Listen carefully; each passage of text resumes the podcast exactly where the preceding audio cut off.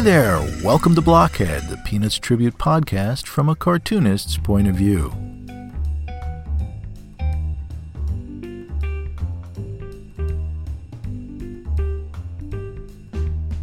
My name is Jeff Grogan, and I will be your host for the next few minutes to talk about Peanuts, Charles Schulz, and all things Charlie Brown, Linus, Lucy, and Snoopy too. So sit back and enjoy.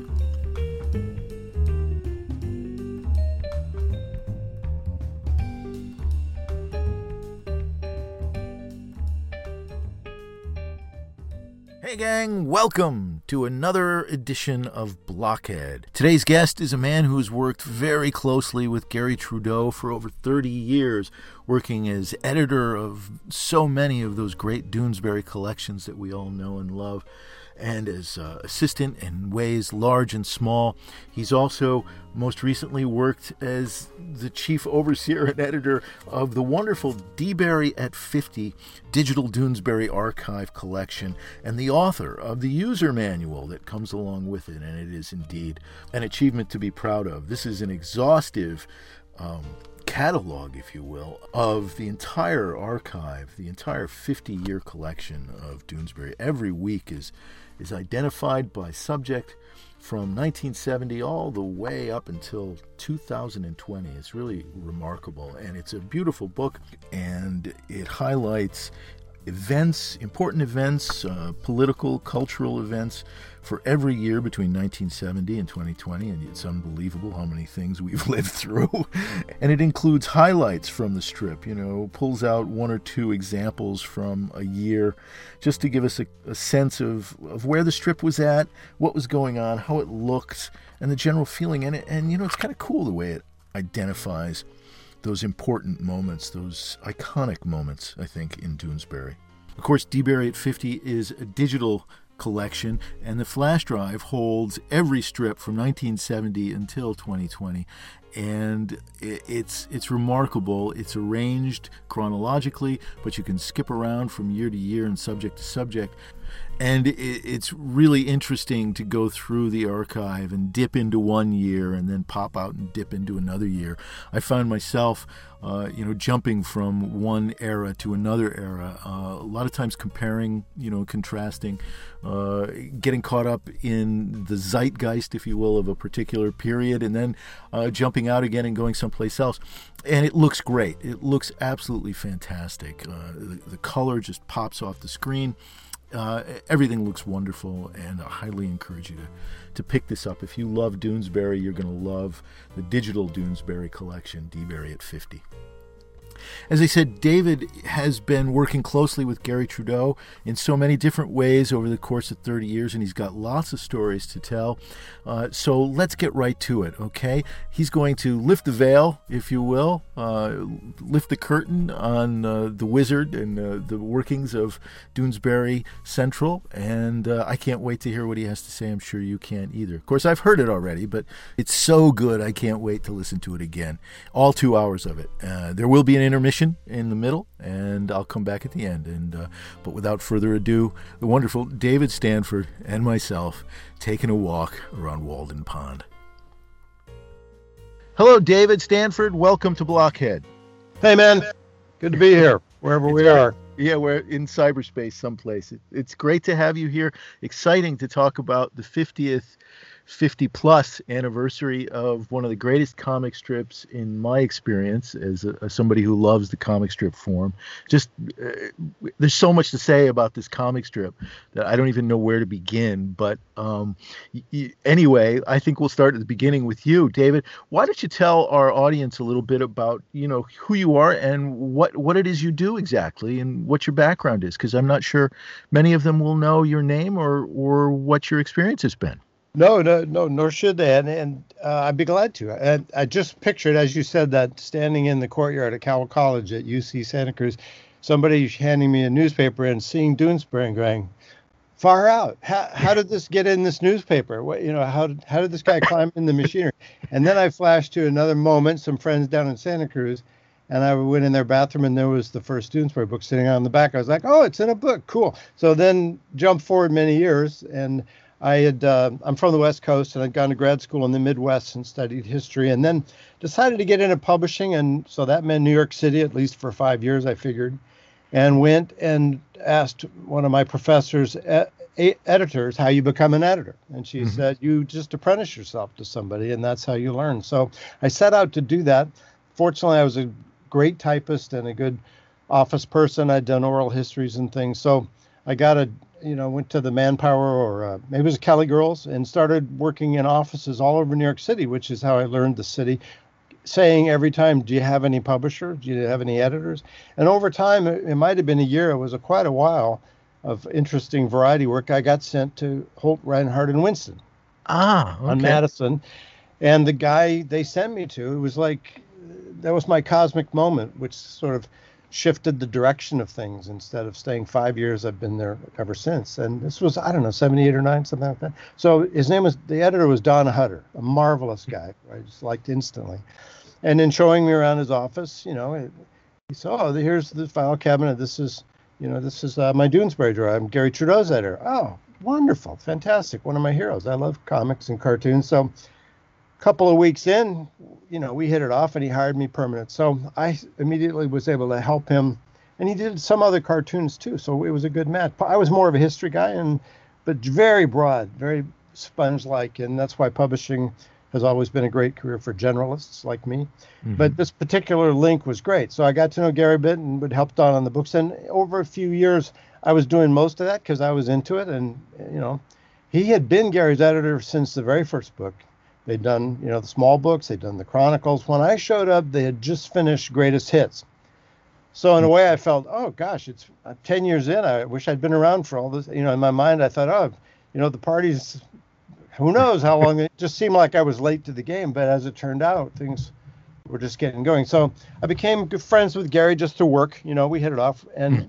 didn't socialize or anything. But one time we were talking, and he was saying, uh, he's kind of swamped. He had some marketing copy that the syndicate needed him to write, character portraits for a big brochure kind of booklet they were doing, you know, in one of the events they were. And I said, uh, well, I'll be glad to you know, take a crack at that for you. He's like, oh, cool. So I spent a weekend writing that stuff and asked him for a strip in payment, of course. And then from there, that sort of grew. And, it, you know, he, he said, I really could use an assistant, but I work at home, so, you know, kind of intimate, kind of weird. But I said, well, I could come over. So I started going on weekends and just doing whatever had to be done that, that wasn't the strip itself, you know, just stuff of work. So mm-hmm. that's been 40 years of, of collaborations.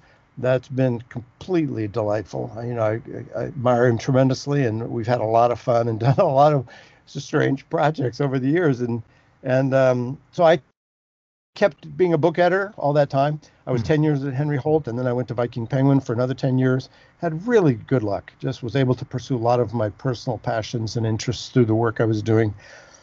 And then after Viking, they kicked me out in 98. I went freelance. Fortunately, the internet happened before that. FedEx happened before that. And I've been up in upstate New York, not that far upstate, um, freelance editing books ever since. But uh, in the course of that relationship, you know, we did little things and big things. And one of the biggest things we did was in the early 90s, um, you know, Garry was always very tech guy, always, as you saw from the strip, he was always into that area of stuff. So he did a, a threefer with a company on the West Coast that was a box of screensavers, which were wonderful and ingenious that I wish I had them now, um, in, an election simulator for the election at that time, and then a CD-ROM to celebrate the 25th, which was coming up. Uh-huh. Was a 20? Hmm, let's see, 20, 25, probably 25.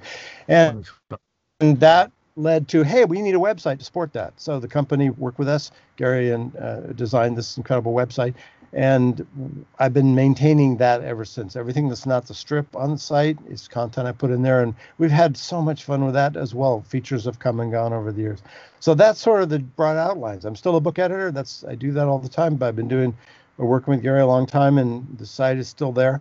And this 50th was was a great challenge, partly because we waited a little late to figure out that you know we needed to do something.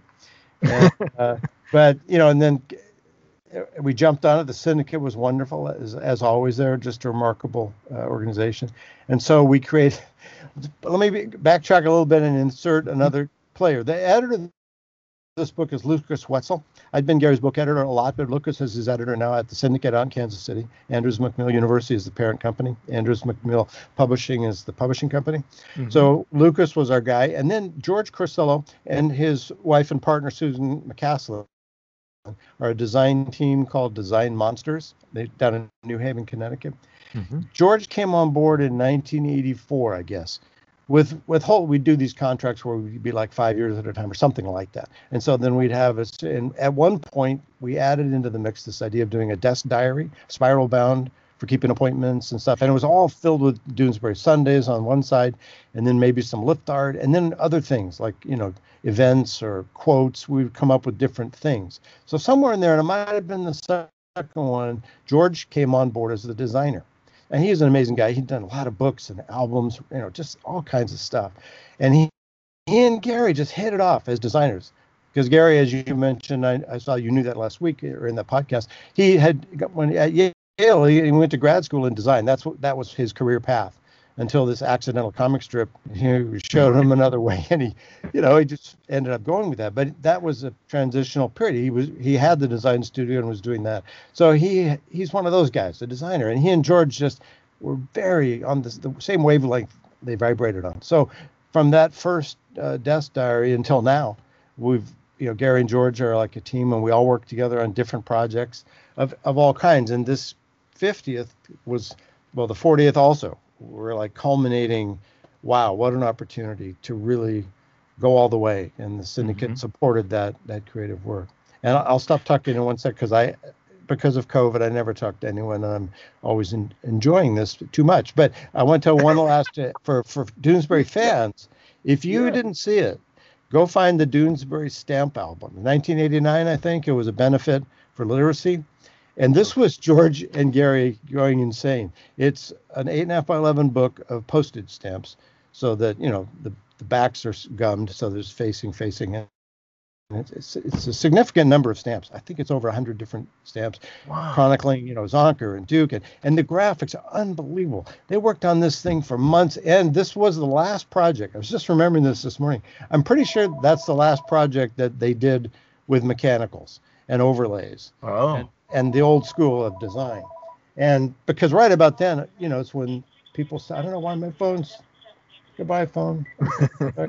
Sorry about that. It's all right. Um, this the stamp album was incredible, and it was so much fun. And the the it's like two designers in design heaven, just having complete fun. So it's on. You can find it on eBay, and it's just cool. And and then it's sort of connected to a Sunday that you might remember where there was Zonker putting his own postage stamps, and people cut them out and, and taped them onto letters you know, it was just a fun, it was just a funny thing. But the post office kind of got its back up, like, oh my god, you know, like it was fraud, you know. But it was fun. But then, then it was. I think that that's what led to, hey, postage stamps. Let's go all the way. You know, there there's some artists who do postage stamps as there are. But anyway, I just highlight and recommend that book for people well, who haven't well, seen. I'll tell you, I'm looking on eBay now, and the prices range from. It's really affordable, and I think I'm, I'm going to order this before uh, the price. You know, after this podcast, the price goes through the roof because it's great. I can see an image here uh, from of some of the stamps, and, and they're terrific. There's uh, there's the Donald right there. yeah, the there's four Trump stamps a set. Yeah. Oh, I've been using those still. Oh, have you really? Oh my god, it's fantastic. But that looks great. I uh, thanks for you know tipping, uh, giving me the tip to that because uh, that looks like something anybody who loves this strip would love to have. I'm telling you, man. Yeah. So so uh, your involvement is is I mean it's on so many different levels really, uh, and um, and there's so many things. I mean, over 40 years of work, it's something to talk about. Um, you know, I mean, what are some of the things that you've done for the strip that stand out in your mind, you know, since you, you came on board? Are there any moments that stand out in your head as being moments of particular anxiety or, or moments of, um, you know, great uh, pride or achievement? Or uh, what are those, those moments that stand out after 40 years of working with Garry Trudeau? Well, the the one that leaps to mind in response to all those descriptors you just put out is is this 50th thing because mm-hmm. when we came, we didn't really lock into this. T- in my mind, it was December, something like that. Maybe no, no, no, it was earlier. That's right. We were, we went to Kansas City because Garry's longtime editor Lee Salem had passed away, an amazing guy, and so we were there and talked to them and and they were so gung ho. They were like, "Okay, let's. What do you want to do?" And so the Garry had this idea, and they were like, "Yes, let's do it." So we started in the fall planning it. But as you see, it's a box with a poster, with yeah. a you know the, all that packaging, that that Apple-like packaging, you know, the flash drive with its mm-hmm. lanyard, the book. So just there were so many pieces to that. But by the time we really, as I remember it, like let we better make this thing. It was probably December maybe, and and so COVID happened. Yeah. So so the anxiety part of your question was, wow, we got to turn this in in a few months. You know, mm-hmm. big pressure. Um, the design challenges were huge, but that was all positive as near as I could see. And then my little part. See this this project, I had one job, which was to do the the uh, the user manual. Yeah. So and we shared that, and that was four pages for each year of the 50 years minus the sabbatical. And Garry did the indexes, and I wrote the three page treatment dealing with each year with lift art, with some quotes, and then highlighting key storylines throughout. And so that was a delight in that once again, I hadn't, I got to read the whole strip again, which I'd done at the 40th. Mm-hmm. Oh. I'm in, I'm in it all the time, just doing research for projects, but it was just great to sit there and go back and and re-experienced basically most of my life, or at least you know after the first two decades. It was like you guys were talking about this uh, in that podcast, where mm. the strip is remarkable as a document of social history and and and political history and American history of its time. And and I remember. So by going through that, one of the things then we settled on, as you've seen, was that initial paragraph that sort of okay, what 1978? Okay, and then here's a paragraph. This is what was happening in in certain areas, you know, trying to make you remember. Yes. You know, books and books and movies and TV shows, but also news stories worldwide and blah, blah. So that was just sort of like, okay, let's take ourselves to that year and then focus on the storylines, you know, that most important. And I'm writing. Okay, let me insert one other comment right here. Don Hutter and Garry, in the early years of the book, created a voice, the Doonesbury voice that we've always called it. And when I came on board and started helping out, I was like, oh, I got that. I saw it, and I adopted the same thing. And we still use that voice. In it's it's evolved over time, but you know, in anything you read, flap copy, any of the books, there's sort of this this attitude or this stance. You know, so that's what that that's the same voice that as in this book. I only recently synced my phone to my laptop, and now I can't get it. I can't have to stop it from binging when I get a message. So we'll just pretend that's not happening. Okay. okay. So this book has that, that voice in it, and in writing that voice, as in whenever I'm working on a flap copy, say I just I just steal all of Garry's hilarious ideas and and particular language and and work that other stuff around that. But that's you can see that clearly. So it was. I felt like I was sort of novelizing Doonesbury in a way, turning it into a, a narrative. You know that, mm-hmm. and it worked really well. And and one thing that we've experienced a number of times, I think, in projects is the self-selecting nature of what endures maybe is the way to say it. Um, you know there's lots of subjects that that garry covers that i mean in a way if you're not you know if you don't have the in, the energy to read the newspaper you know you read doonesbury he'll keep you along and you go oh that's what's happening. That's what people are talking about because that's what he's doing. He's he's a scout he's a ranger he's out there looking right? Plus he's driven by the need to choose something every week, but that's that's really not important. He he does the stuff he covers matters. Now, sometimes there'll be maybe there's a piece of legislation or a congressman or something scandals that at that moment is a big thing. Now, 20 years later, 10, 20, you know, maybe you're like, what? Who is that again? You know, yeah. some of it doesn't make it through, but it's not a huge proportion. So it's very helpful in this project, for example. It was clear, sort of, you could just sort of tell. Don't need to mention that. Mention this, and as always for me with the strip and personally with most of the things that I get caught up in, it's the characters that once I care for the characters, then I'm there. I just want to I just want to follow and see what happens to them. And Doonesbury is obviously a character-driven strip, and and so that book gave a pretty good chance, to, another way to show the endless interweaving of the lives of these particular people and how their experiences end up drawing in and reflecting so much of what's happening in the larger world. You know, um, I remember sort of a, oh, I got it. Oh, hey, that's George. I'm gonna I'm not Sure, sure. this thing. I'm really sorry. Um, so, um, in um, what I was going to say was that there's sort of one of the raps of Doonesbury over the years that I would hear is, "Oh, that that's that political strip," and that always bothered me because, you know, it's so much more than that. I mean, sure, it is definitely, but but you know, I mean, people think, "Oh, that's all about politics." Well, it is, it definitely is. But one time, I can't remember how it happened. Maybe somebody said something, or I read something, or we were talking about it. And then Garry called me the next day. Says, "Okay, I just did a count. I counted all the strips, and 15% are political, political, and 85% are only in the broader sense of they're about life and people's, you know, what's happening." So I, th- I thought that was good number, you know, because that's sort of how it feels in a way. You know, you're reading about Facebook or you're reading about, you know, so whatever the thing is, it's and you know, you could see some a lot of in some political term, but it's not a political strip in my opinion. So back to this book, that was that's the flow through. And you you guys noticed that the 40th book is a character book, right? That Oh, was absolutely. that was how that one is, right? That's here's the main characters. And Garry wrote really good essays, I thought, on on their on them, telling their part of you know their arc kind of Absolutely. and then a selection of of strips all the way through. So that's what came to the 50s. It's like, okay, we can't do that again. So what do we do? And then it became this idea of so what we're saying is sort of this kind of history of our time, Mhm. but also I think Garry was clear in wanting to do the flash drive because we have the capability give everybody the whole thing. And I saw one comment, one of the criticisms of it on Amazon missed one of the points, which was, why is it in six day groups? I mean, that's weird. Why can't it just flow? Well, so, you know, as you know, as a reader from in the early period, and it's not a long period of time, the strip each day was about something. Maybe for three days something would go on, and then, but it didn't take him that long to settle, and I couldn't tell you when, to settle into the rhythm that he's maintained ever since, at least until the daily stop, which is six day daily storyline, Sunday on something else, next week another six day storyline, which may be connected or may not be connected. They're the units of six. That's how it works. And that's why he was able to do the index, because you can thereby characterize the subject matter of a week or a Sunday in Yeah. the right amount of the limited amount of words, you know, Yeah. that um, tweeting has prepared us for.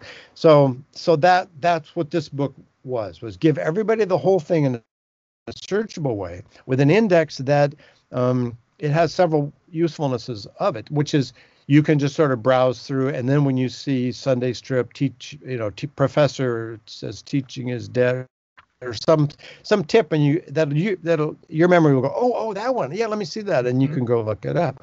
But also, you will see that the characters names of any character are highlighted in blue, I think, and then public figures are in red.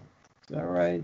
Yeah, that's right. Uh, let's see. Yeah, Okay. David Duke's red. Yeah, so that way, if you want to go looking for Trump, you want to go looking for W or whoever, you know, that's a, another way. So we took that index, put it on the flash drive, and you can use it to navigate, Yeah. or you can use the book just for your own purposes, you know. So that's so that's how that's what we came up with was this whole synthesized set of items that seemed to work together and you know well.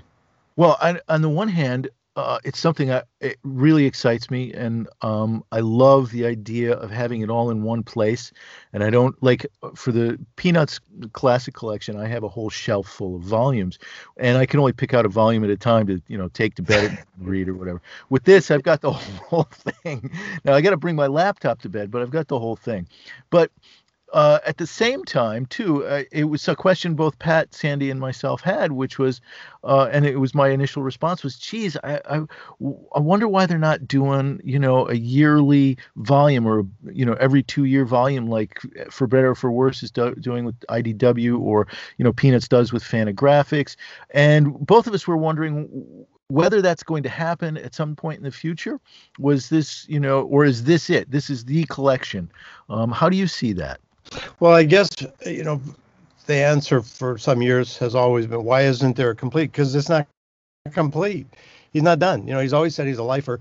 It was unexpected to me and perhaps to him that the dailies stopped then, but you know, he has these other passions of writing and projects and movies and TV, and that opportunity really opened up for him. And once he had done that, I, I, completely sympathize, and that's another conversation you guys were having too about the brutality of this, um, uh, the task that the daily cartoonist takes on. He realized he would want to let the daily, the week, the dailies go. So mm-hmm. until then, though, there was always, well, it's not done. And so it still isn't done. The Sundays are, are dynamic and important and part of the story. So I, I think there's, I'm usually a very healthy guy and I hope there's a long run ahead, and that's what I'm looking forward to. But that's not that we haven't talked about it. Um, I'll, I'll table that for one side comment. The sure. way the book publishing has gone since before I ever got there was, I think, um, I think from the start, Garry always um, retained, uh, well, the editorial control certainly, but what he exercised was the ability to trim out the material he felt was weaker at the time it went to book form. Mm-hmm. And he, I think he's estimated that, eh, generally speaking, in the, for many years it was maybe 15% that he would take out mm-hmm. and then go with the others. And then when, so there'd be, uh, I think it was every six months, a small book and then there would be every maybe three years, I forget exactly, an anthology, right? Chronicles, greatest hits, all the, the, the ones that followed.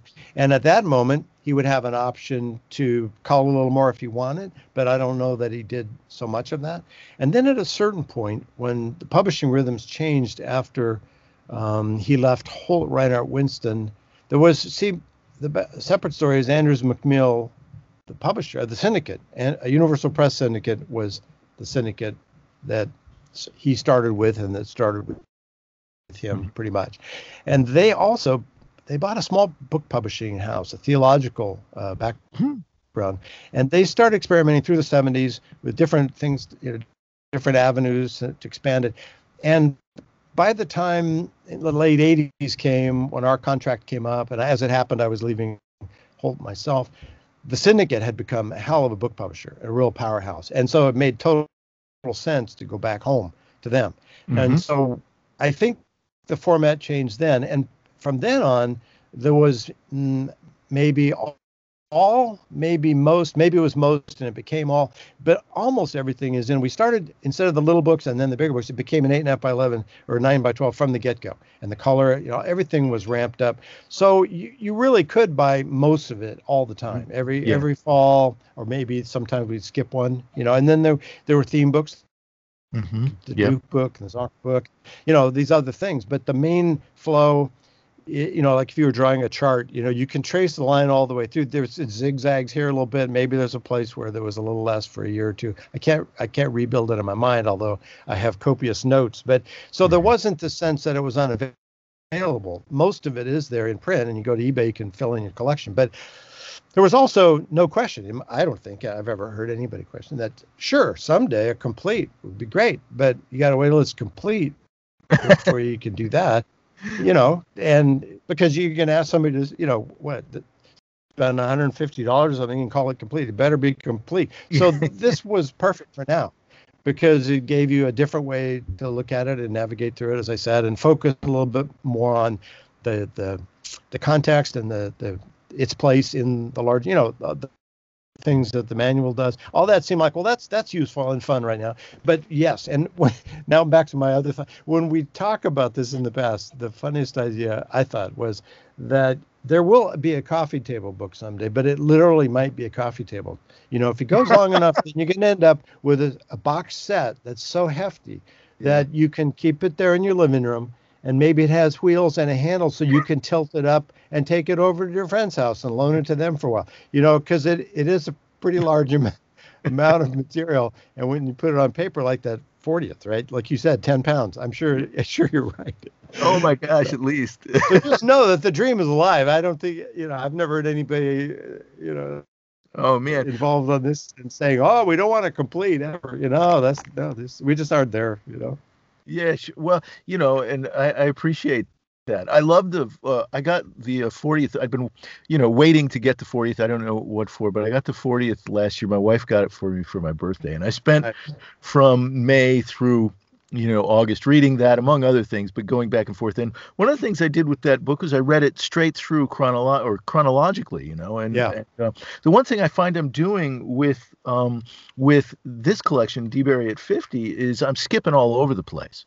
Yeah. I'm going by year by year rather than like starting off in the beginning and reading it. And maybe that's influenced by my experience of just having finished the 40th uh, and you know my arms are really you know I, I really gained a lot of strength carrying that. Yeah, thing. you're pumped, right? Yeah, pumped. But uh, um, yeah, I used it to do you know push-ups and things. Um, anyway, uh, but reading this, I'm I'm uh, I find it, you know, I'm just jumping all over the place, which is great. I love that, and I actually love the idea that they're in these six, you know, strip increments, which is the way the strip came out, because. Mm-hmm.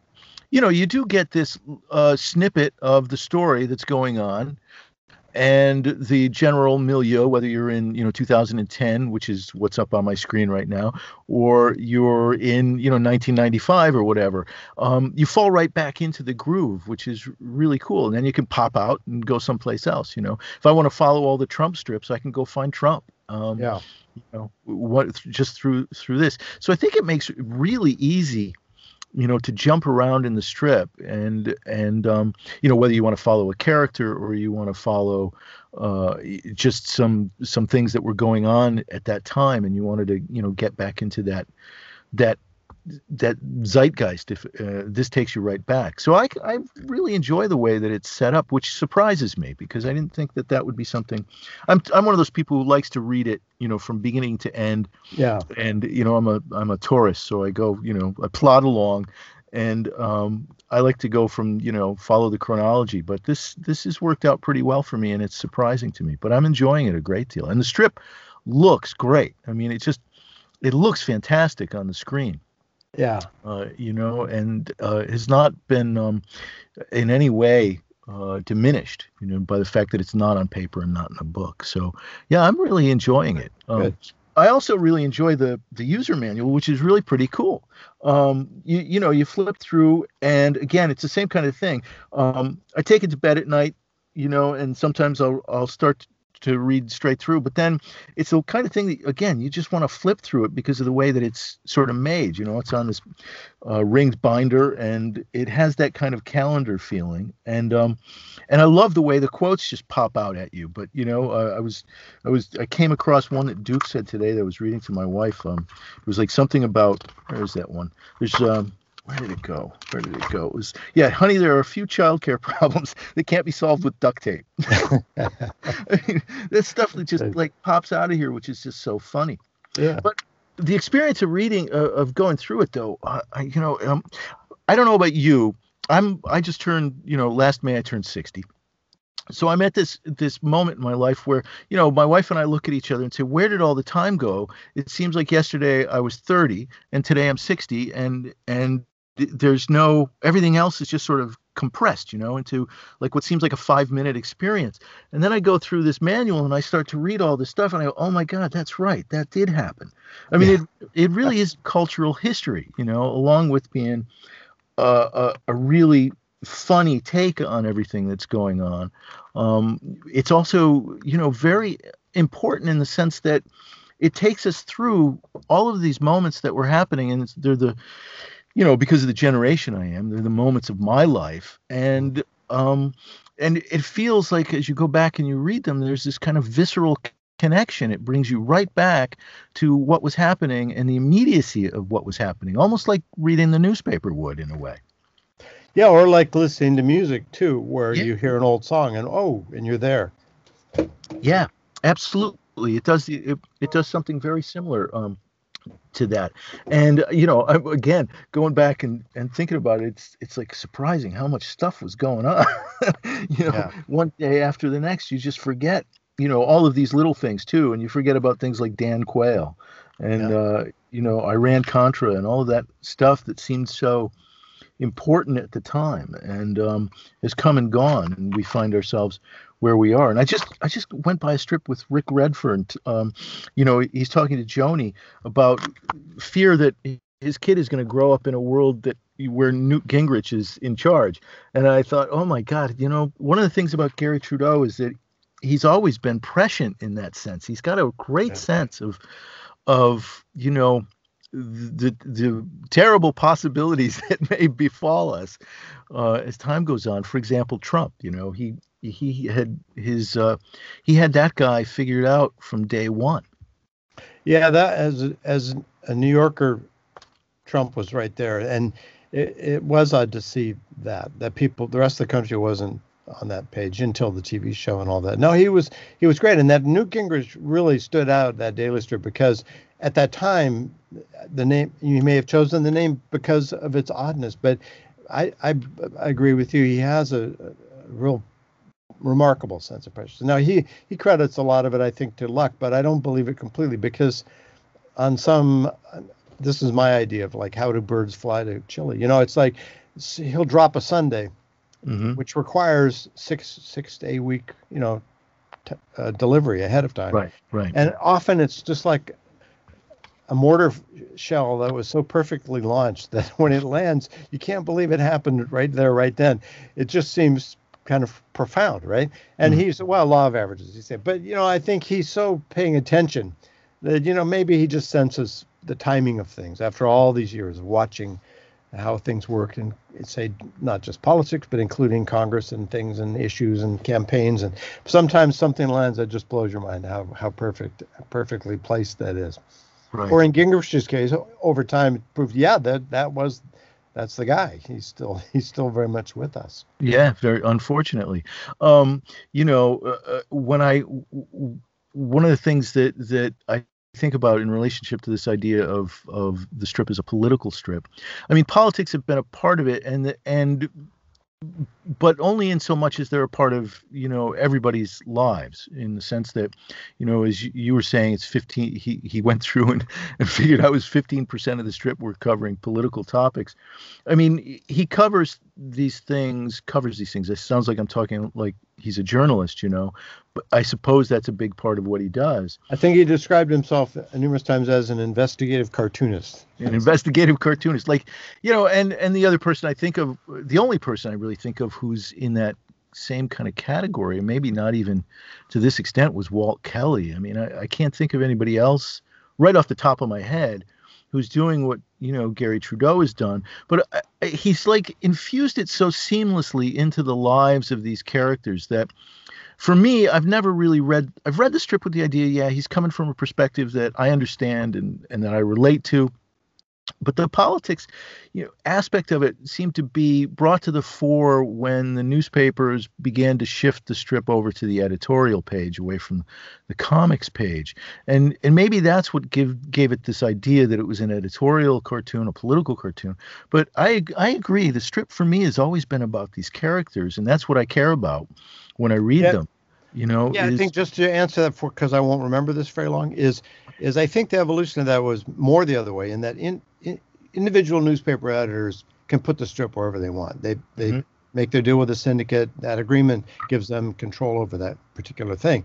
So when Garry would get a little too um, maybe too political, too something too hot of a button he touches or something, the editor would have the option of saying, you know, let's run that on the editorial page. That takes a little heat off for maybe for the people who are writing to say, hey, this comics are supposed to be fun, you know, or whatever it is. So mm-hmm. the that's completely the editor's choice. And that did happen to Garry a lot back uh, from the early days, of course. Mm-hmm. And I think I've seen him say many times in interviews, uh, well, from his point of view, the comics page is better because there's more people reading it and more eyeballs there. But it, it, was never up to him or, or anything that he could have an influence on. I, I will say he's he's always been very respectful of newspaper editors and and uh, you know corresponding with them and and supporting them. And he's always been clear when, what, say there would be a strip like say Rick and Joni in bed after I've spending the night or mm-hmm. whatever it was it be or Mark saying to his mother's bridge club, "Hi ladies, my name's Mark. I smoke marijuana." Whatever it was that was a little too much for some newspaper, you know, and then people would write in or maybe say, "Oh, that's censorship," and Garrett I'll say would always defend the editors. That's not it's editing. They're the one who is curating the the newspaper of their readers, and they need to look out for their readers' interests. And, and they're the ones who get to decide what to put in the paper. He, you know, he's never shared that that sense of, uh, you know, being abused by that, and because that is that is what it is. I, I think he's right on that. But Um, that happened less. So that the first 20 years were pretty consistent. That the, the you know this strip mm-hmm. comes out and 20 newspapers drop it. You know, right. And then this strip right. comes out and maybe five, and this one maybe more. There or there'll be protests, you know, and they will always be wonderful and hilarious and and to see sometimes. Uh, what was it? The one where um, um, um, um, um you know, there'd be picketers outside of a newspaper f- for fun, you know, in a funny uh-huh. spirit, supporting whatever the character was doing. He's had a real nice relationship with the reading, with his reading public like that, where uh, uh, people reacting to, and and then, you know, the website was great in that it enabled us to go another step of that. Um, for example, the the story in the real world was George W. Bush was in the Air National Guard. He transferred from Texas to right. which state was that? And was he really there? Did any, can anyone remember having seen him there? And there was some question about that. It was sort of a thing that was. Yeah. Mm-hmm. So then that because of the website and the strip together, Garry had Mark probably say ten thousand dollar reward if you can confirm that you saw George W. Bush, you know, serving in person there, just let us know. You know, and so the strip put that out there, which got it into the news. The website um, was the venue for airing those, and we started getting fantastic blowback emails from readers, mostly hilarious and strange stories that they obviously made up. You know, and and and a whole kind of like Twitter now. You know, just jumping on that and having mm-hmm. fun with that. And it went on for months, and he, I think, spun the plate in the strip again. And in the end, no one did step forward, and he gave the ten thousand dollars to the USO, as I recall, you know, and announced. Well, no one seemed to be able to do it. That you know, the ending didn't get the publicity of the whole thing, but it was so much fun to be able to just go another, you know, another step.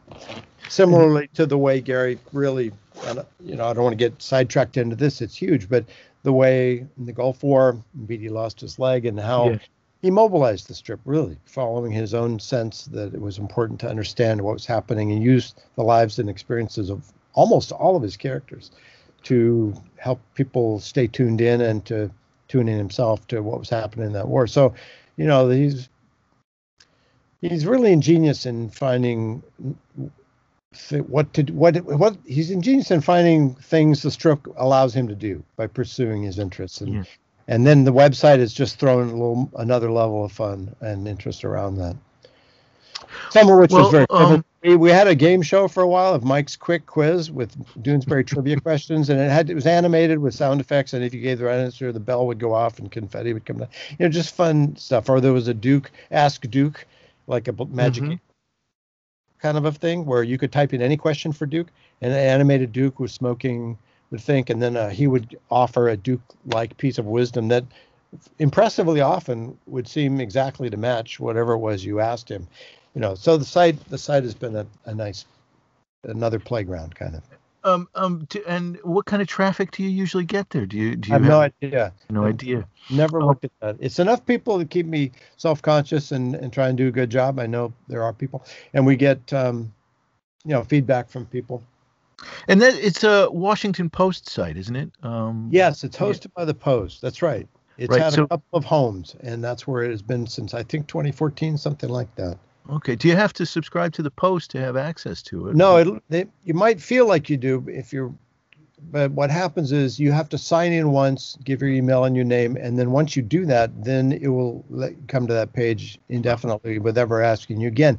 If you clear your cookies and stuff, yeah, may have to do it again, but they won't. You don't have to pay anything.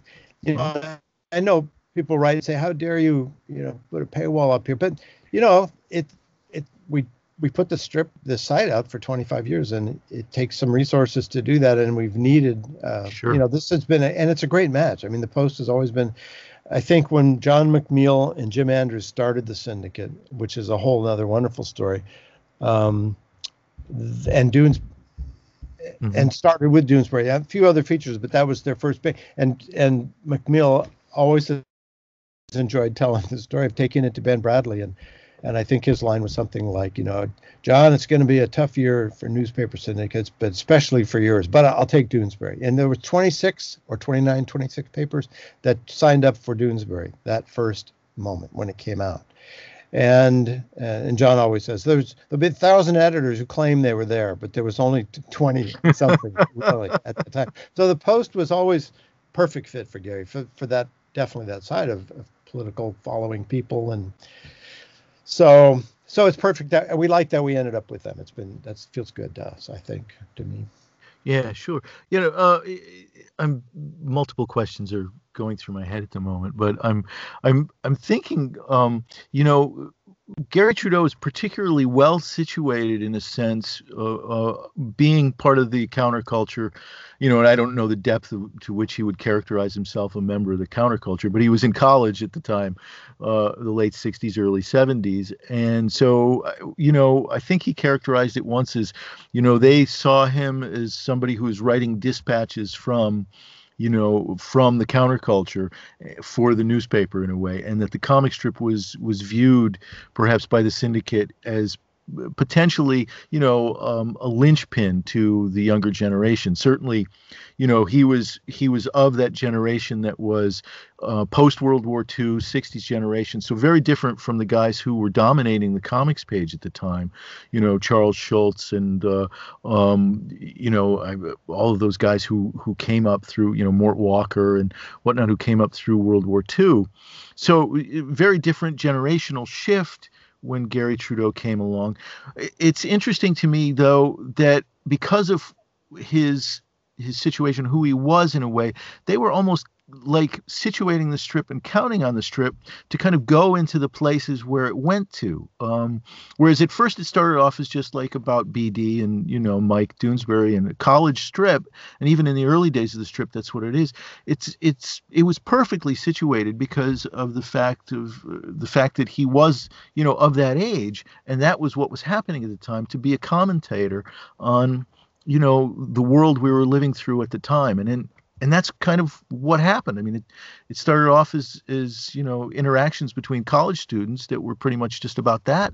And then it all of a sudden, you know, flourished. Um, I think Mark Slackmeyer was really the one of the first characters who really brought in, you know, a lot of what was happening in the world around Doonesbury, and then gradually, Mark and Mike hit the road, and they meet Joni, and BD goes to Vietnam, and then all of a sudden you've got, you know, this flourishing of a variety of different stories happening that seem to encompass, you know, the entire uh, American experience, if you will.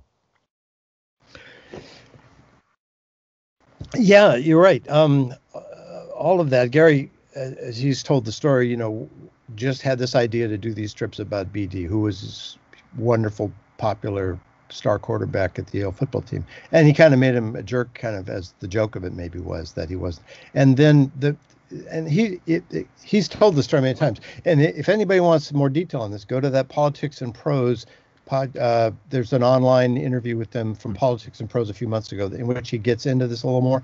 But I'll I'll say this because it, it answers what you said. The syndicate, as I say, John John McMeel was a syndicate uh, ran, syndicate sales director had been in that business. Uh, Jim Andrews uh, had been a book editor, a theologian. He actually had considered the priesthood and been in seminary, but was also a wonderful editor and just uh, he edited the Catholic Reporter at Notre Dame.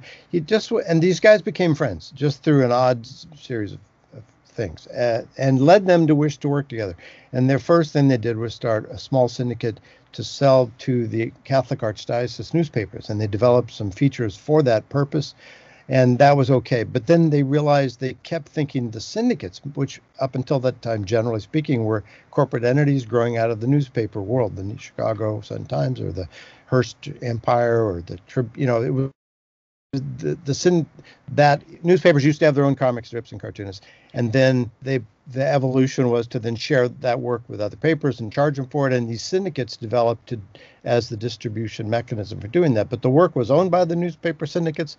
The, the, creator, generally speaking, didn't own the characters. They would come to there and then they would kind of own you. And if the, if you had a falling out, they could hire someone else to do it. That was sort of that world. But these two, in making the move to launch a, a real syndicate, a broad, full spectrum syndicate of columns and comic strips. So Jim it, it just tells says a lot about who he is and that he was reading the Yale Daily News, the Yale campus newspaper, the student newspaper, to follow uh, a man named Malcolm Boyd, who he was interested in, and uh, and saw the, when Garry happened to run these BD strips, there they were, and he read those, and now John and he at that moment were still running their their Catholic syndicate and preparing to go public with the bigger syndicate, but they both still had their day jobs and didn't know hadn't told people that's what they're doing. So they mm-hmm. created this cover company, Universal Press Syndicate, which is as big as it could be, but it was as small as it could be because it really was a mail drop in, across the street from the New York Public Library. And so Garry got this letter from this guy named John Kennedy, this guy they made up as their front man, saying, "I'm really interested in your work, and and um, I, I interested in pursuing syndication if you'd be talking to me. So that led to this couple year or two, this long exchange and sequence of events where Garry's thinking, "Wow, that would be cool, but can I and can I do it?" And then there, you know, and, and he and Jim really did a lot of thinking about the direction of it and the development of it. Anyway, all that happened so that by the time they launched their syndicate, and then a few, I think a few months later, launched Doonesbury as one of their first features you know, Garry had reworked it and uh, had some haphazard experiences. I think he lost all the strips once they were stolen out of a cab, oh, and yeah. and then he had to do them all over. So, but all of the whatever they went through, it got him to this place where when the strip showed up, it had the impact you describe of. And like I said when I saw it the first time, I said, "How'd this guy get in the machine?" Because you did feel like yeah. the comics world, like the rest of the world, the television world, you know, was sort of populated by the the counterculture still felt outside, and so that was very cool. And and obviously a lot of people were paying attention and responded to what he was doing. And um, no, it's a it's a it's a, a wonderful story. And and like you were saying uh, uh, last in the other podcast too, when you consider the extent of this body of work, if you think of it as a massive 50 year long novel or just it's a body of work that is so uh, deep, has so many corners and angles and you know it's it's really amazing it hasn't been anything like it and so yeah you can talk about garry and and every comic strip artist has their own part of the cartoon universe in my feeling that they've opened up a new vector right and this is garry's this particular vector is is is pretty big and and wonderful and if would you indulge me in something you know sure. the 40th book when you got that mm-hmm. did you you know in the centerfold there's a four page yeah. map in the middle yeah. Map of the characters with the portraits of all of them sort of proportionally sized based on their their kind of role in the strip, right? Little yeah, ones yeah. for walk-ons and then big ones for the main people. And it's all color coded with dotted lines of different textures like any other map, linking them, showing uh, these two were married, these yeah. went to, you know, and then so it's a whole map, right? But one of my favorite things and this and this to people they you know it is a, a lot of characters. It's 75 characters and it's these are just and that's most of them. I mean there's there's another 100 people who've come and gone or smaller parts but that's a lot of characters to keep track of. And uh, you can cut this out if this doesn't work okay? But one of the things i think is one of the more delightful parts of this book is there's a characters connections box in the lower left corner Okay. So for the okay. casual for the casual listener who doesn't kind of this is that this is uh, one sentence that explains explains the relationships of the 75 characters. Okay, here we go. Deep breath. Mm-hmm. In the beginning, Mike and BD were roommates at Walden College, which was run by President King, whose office was occupied by student radical Mark who spent summers at home with mom Marilou and dad Phil arguing about his hair until he could return to argue about the war with quarterback BD, who was tormented in huddles by Zonker and cheered on by girlfriend Boopsie, with whom he lived at Waldenham Commune, whose numerous denizens also included Dee Dee, her boyfriend Bernie, and Nicole, with whom years later Mike didn't quite have an affair, though BD had one with Meg, during Gulf War One mm-hmm. while on R&R leave on a ship where his buddy Ray recuperated from a wound. His morale not improved by morale officer Trip Tripler, who years before had been roommates at Walden with Benji, Mike's younger brother, who after college worked for a condom company, one of many dubious enterprises run by Duke, usually with the assistance of Honey, the translator he met while he was the ambassador to China, right after he served as governor of Samoa, where he was aided by MacArthur, much as he was later aided by Riley when he coached the Washington Redskins, shortly before he shot his former caretaker Zeke, who had burned down his house and who at one time dated JJ, who later married and divorced Mike, and whose mother, Joni, had left home and founded Walden Daycare, where she took care of Ellie and Howie, who encouraged her to go to law school in Berkeley, where she rented an apartment from Mrs. Pocatelli along with Ginny, whose annoying boyfriend Clyde helped with Ginny's losing campaign against Lacey, who became a congresswoman and hired Joni and moved to Washington along with her charming husband Dick, and there befriended street person Alice and her crazy husband Elmont, who were married by Reverend Sloan and written about by Joni's husband, reporter Rick, who frequently clashed with his and Joni's son Jeff, who grew up and went to Walden and roomed with Zipper, nephew of Z, under the watchful eye of advisor Big Paul Mannion, who and who befriended Cricket and tried to befriend Alex Doonesbury, daughter of Mike, stepdaughter of Kim, and granddaughter of Daisy, who lived with him in Seattle briefly before moving back to Oklahoma and dating Skid, an MIT student with a beautiful roommate, Drew, and an awesome boyfriend, Toggle, who was wounded in Iraq and whose protective mother, Mrs. DeLuca, got to know BD when he came to Walter Reed to help care for his former soldier, who got a job in the recording studio of Sherm, a vet who returned to Nam and befriended Phred, the former Viet Cong terrorist who once captured BD and went into business with BD's buddy, George, and musician Jimmy Thudpucker, whose agent was Sid Kibitz, who represents almost everybody, but not Mr. J, whose pal, Spoke Cigarette, Mr. Butts, was made up by Mike for his ad firm, the receptionist for which was Marcia, who returned to New York City to honor her former boss, Mr. Bellows, who was killed in 9 11, and at Ground Zero met BD, who had not yet found help with his PTSD by going to the vet center, whose receptionist, Celeste, introduced him to Elias, who was surprised when BD reached out to MST victim Mel, who was being counseled by Cora and who eventually returned to Afghanistan and bumped into Jeff, but not reporter Roland, who had previously interviewed Ward Akbari, petroleum industry bigwig Jim Andrews, and Duke 2000 presidential campaign spokesperson Minnie D, who worked with Earl, who grew up in an orphanage, unlike Sam, who grew up in Malibu, parented by BD and Boopsie, and cared for by Z- Z- Nanny Zonker, who embodies the mellow espoused by best-selling author Dr. Dan Asher.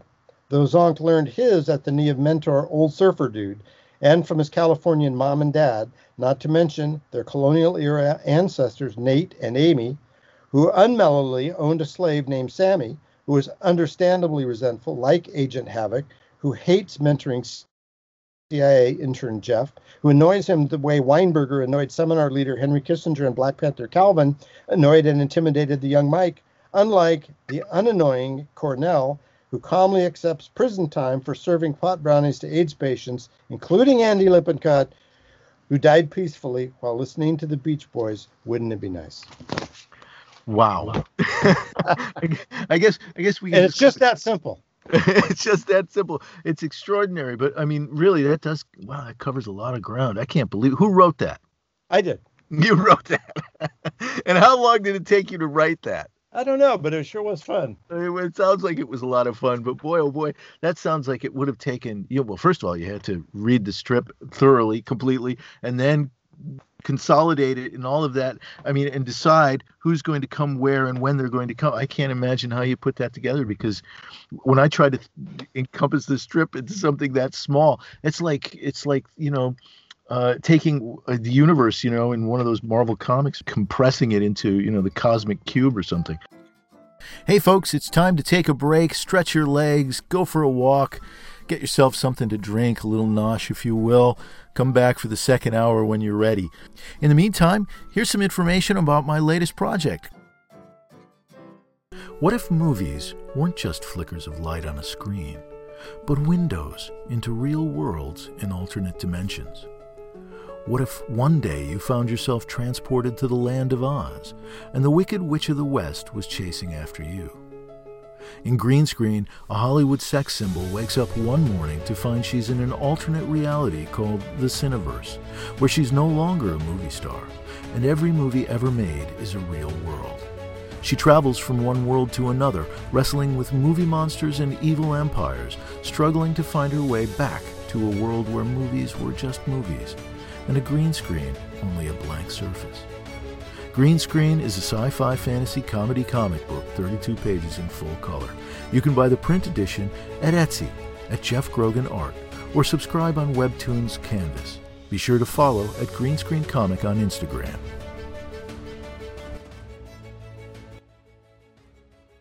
Green Screen will be available for digital download on Comixology.com on February 10th. Hey, we're back. I hope you're refreshed from that brief intermission and uh, ready to go for the second hour. David and I were just talking about that wonderful book, 40, a Doonesbury retrospective. It's amazing you were able to do that. Um, you know what's funny though about Garry? This just reminds me of this. This book uh, was was on. The, Michael Reagan is the guy who physically created this packager, amazing book producer, now retired. But he was in China for a long time while this book was being printed in this huge plant, and and Garry was still writing it, and we were shipping signatures one at a time, and you know that's the that's the typical level of, of high energy stress involved. And this map, I'm remembering looking at it. Susan McCaslin, who works with George Corsillo, her husband, the designer, we were we had this on our at three in the morning. We had it on our computers with the magnifying going over each of the dotted lines to make sure they were all accurate. You know uh-huh. that, and we caught a few. Oh my God, they weren't married. You know, and fixing that up, and then and then it was got printed the next day. But oh there was one, if I'm remembering this right, there's one. Where is it? Where is it? Where is it? Oh God, that's a, that's a weird address. Let's see. There was the uh, there was a character that got the the computer dropped the lettering out of the name, and I think it just called him X, and uh-huh. we were panicked, and so we saw that, and then George the next morning, while we were sleeping, oh, it's Desmond. Somehow what happened? Damn it. There was a, a, mistake that when we woke up and heard about it we thought this has ruined the whole map. But george had done something and garry had time to i think he did a strip that changed or added a fact that thereby made it not wrong. So when the book came out it was okay but you know it's it, all this i'm telling you this story because you guys were talking in the other podcast about how brutal the life of the daily cartoonist is. You know, it's a relentless deadline. I mean, it's it's great and a joy to anyone, you know, with pleasure to do that job. But the element of stress is about the deadline, which mm-hmm. which everybody lives by. And at the time that this strip happened, as as you know, you know, you read interviews back in the day with Sparky Charles Schulz or other cartoonists. You you know you have to turn your strips in ahead of time, so there's plenty of time and to mm-hmm. prepare them and edit them. And then, you know, the syndicates would prepare a, a, a, slick, which had the six dailies on it. They'd physically mail those to the client newspapers who would cut out the strips, wax them, put them down on the mechanical. You know, there was this whole physical process. Yeah. And then the Sundays printed in Sunday sections by a small number, smaller, relatively small number of producers you know, wherever the Great Lakes or Maine or wherever they were. So the syndicate would have to get all the Sundays, and then that particular each client newspaper would have, you know, 14 different strips, different mix. So you'd have to make sure all the right ones for that, you know, Minnesota newspaper went to the printer in Buffalo, mm-hmm. New York, who would put together. So that took. That's why the six weeks because you got to go through all the coloring, coding the coloring, doing all this, you know, all that. So that's the old days. So when Garry comes along and joins up in this business, you know, again, like Jim and John, he, he hadn't he he wasn't coming out of the comics world. He just did what made sense to him, and and so he found, well, when do I have to turn it in? Well, for the strip that appears on Monday, we need it by I'll make up the time, but five o'clock Friday, the week, ten days, basically like nine, 10 mm-hmm. days, and so that, of course, he pushed in that to the end, right? So that he would you know, he used to describe when I would go and work in those first years, he would be, you know, some days I'd come over. I would often come, I try and, I wouldn't go on late in the week because then the pressure would be mounting on that deadline. But sometimes I'd walk in the door like a Wednesday, he'd go, I got nothing. I got nothing, you know. And then amazingly, he, but he always did have something by Friday when that time came. And occasionally I happened to be there when uh, maybe it was a Friday, you know, something I, I would lived in Hoboken. I'd take the cab home late at night, and you go, "Oh, could you swing by that?" There was the last FedEx place in New York on 40, 42nd, for somewhere over on the west side there, and I would swing by and run in, take the package, drop it off, and they would go overnight to Don Carlton, then his inker, his original inker for a long time in Kansas City, who Don would then physically walk him into the syndicate. So it was this whole, you know, chain of drama. Mm-hmm. to make that deadline happen. And you know, it's sort of when now current inker is Todd Pound, who lives in San Francisco, Don retired, and then George Corsillo, who, as I had said, has done so many projects uh, with Garry, became the Sunday uh, colorizer a while ago, like a significant while ago, and and just does a great job on that. And he and Garry have done many posters together for fundraisers and stuff like that, and, and other projects. But the when everything went digital over that period of time where that was evolving, which took a while, then you know, okay, then typically I've seen with work, work takes the time you have to do it. So if you don't, if you have more time, then most people will use that up, you know. And so that that inner pressure of the clock that whatever Garry was living in or any syndicated cartoonist, rather than Charles Schulz who's, or somebody in the old way would be like, oh, I'm done through April. I'm four months ahead. Great. That way, if I get the flu, no problem, you know, mm-hmm. kind of a cushion. But because he was writing, trying to write about what's happening now as close as he could get, then he went that other direction, which which is more stressful, but had tremendous payoff. So, you know, you mentioned that you walked in on a Wednesday one day, and he's he's sitting there and he says, "I've got nothing," and mm. And so, you know, when you you've walked into the, the office, I mean, you go. Do you how often when you before COVID and all of this? I mean, how often were you physically in the office, and what kind of environment was that? Was you know Garry off by himself writing stuff and and working it out, or were these were ideas being thrown around the room and and trying to get feedback on them? I mean, and what kind of I mean, how often do you think that did he find himself in that kind of situation where, you know, he was coming up dry? Because it is, I mean, it is so time driven and deadline driven. And of course you know we're all just human. So you know uh, do you have any kind well, of that, that's a long time ago. I that i in the 80s and and maybe into the 90s i used to go over one say one night a week and just work. He has has an office in the house and he'd just be over there i had my desk. And and i was you know, just working on uh, on particular things. So we talked sometimes, but mostly he was doing what he was doing. You know, Letterman's on or whatever. But um, one thing he that he did used to torture me about was sometimes he would. Uh, well, no, I'll skip that. That's good. That's that's off subject. But the most of the stuff I did with him was stuff like, say, this guy named Mike Stusser from Seattle writes, and he's created a Doonesbury board game right? Okay. Can I do this? Are you interested? And it was really good. So we spent a while just working with them, kind of punch up the writing and provide some content for that. And and then George designed the board. So that was you know really uh-huh. fun. And months of that. Or say one of the two of the funnest things that I remember us doing back in the mid '80s was the idea to do what became called the Cartoonist Thanksgiving Day Hunger Project.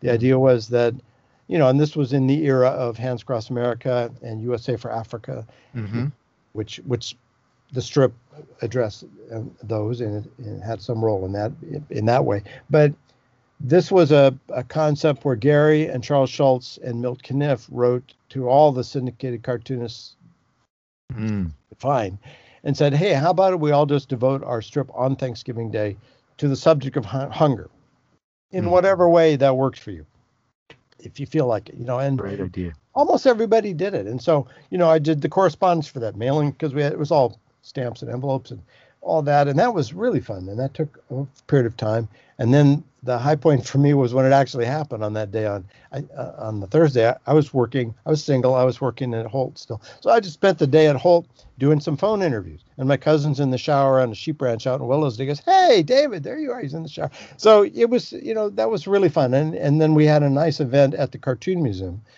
which mm. uh, this is a whole other good strand um, that I, I want to remember to come back to. Brian Walker is running Cartoon Museum. His mm-hmm. father, Walker, he himself is a cartoonist, cartoon writer, person of historian of of uh, unparalleled knowledge about yeah. comics. So um, we had an event out there when he was the director to celebrate the Hands Across America by uh, we made a huge roll, a scroll, and then cartoonists who came would draw the characters holding hands. And then we wrote everybody who wasn't there and had people mail in, send out kind of a pencil template, mail in an inked in drawing with the hands in pencil. And then I was I my fun job was to ink in all the hands and intertwine them so they were holding hands.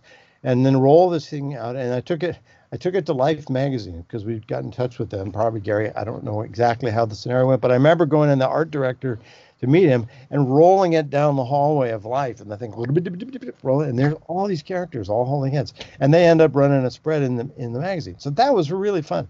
That's that's the kind of stuff you know that that I work on, or you know, writing copy and that kind of stuff. Mm-hmm. Yeah, and uh, and so uh, there are a lot of these little ancillary things, and, and some of them are big things that you're talking about. Um, it's it's interesting when we think about comics. We think of comic strips and the history of comic strips. There's this whole licensing tradition, you know, that goes along with it. And when we think about when I think about Doonesbury, I never think about anything like a Doonesbury board game. I mean, the Doonesbury in some ways has always seemed to be sort of outside of that kind of tradition in, in a way you know the tradition of of um, of licensed products or represent using characters to re- i mean is doonesbury ever has there ever been a time when Doonesbury characters have been used to it's sell life insurance or anything like that? No, and it's interesting. It's a good thought. I hadn't thought about that for a while. But um, Andrews McMeel's misfortune was that not only was Garry not really interested in pursuing licensing for its own purposes, you know, to make money and do that, but you know, Bill Watterson also famously did not pursue that. So here they had some properties that, you know, from a, a, syndicate publisher's point of view, you know, dollar signs flashing off, and I'm, but they weren't interested and didn't want to do that. And the syndicate, to their credit, generally speaking, didn't, uh, you know, okay, that's mm-hmm. that's fine. So they didn't. That's why we haven't seen those things.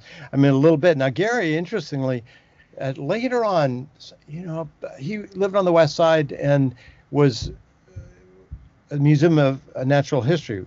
He was a big fan of that, right? And they needed some help. Their their park area was really tromped down and needed some attention. So it was the the first instance that I remember, aside from him doing posters for good causes and you know the National Women's Political Caucus sure. or you know groups. He, that so that he did that, and he was do that for people, and they use that to make raise a little money.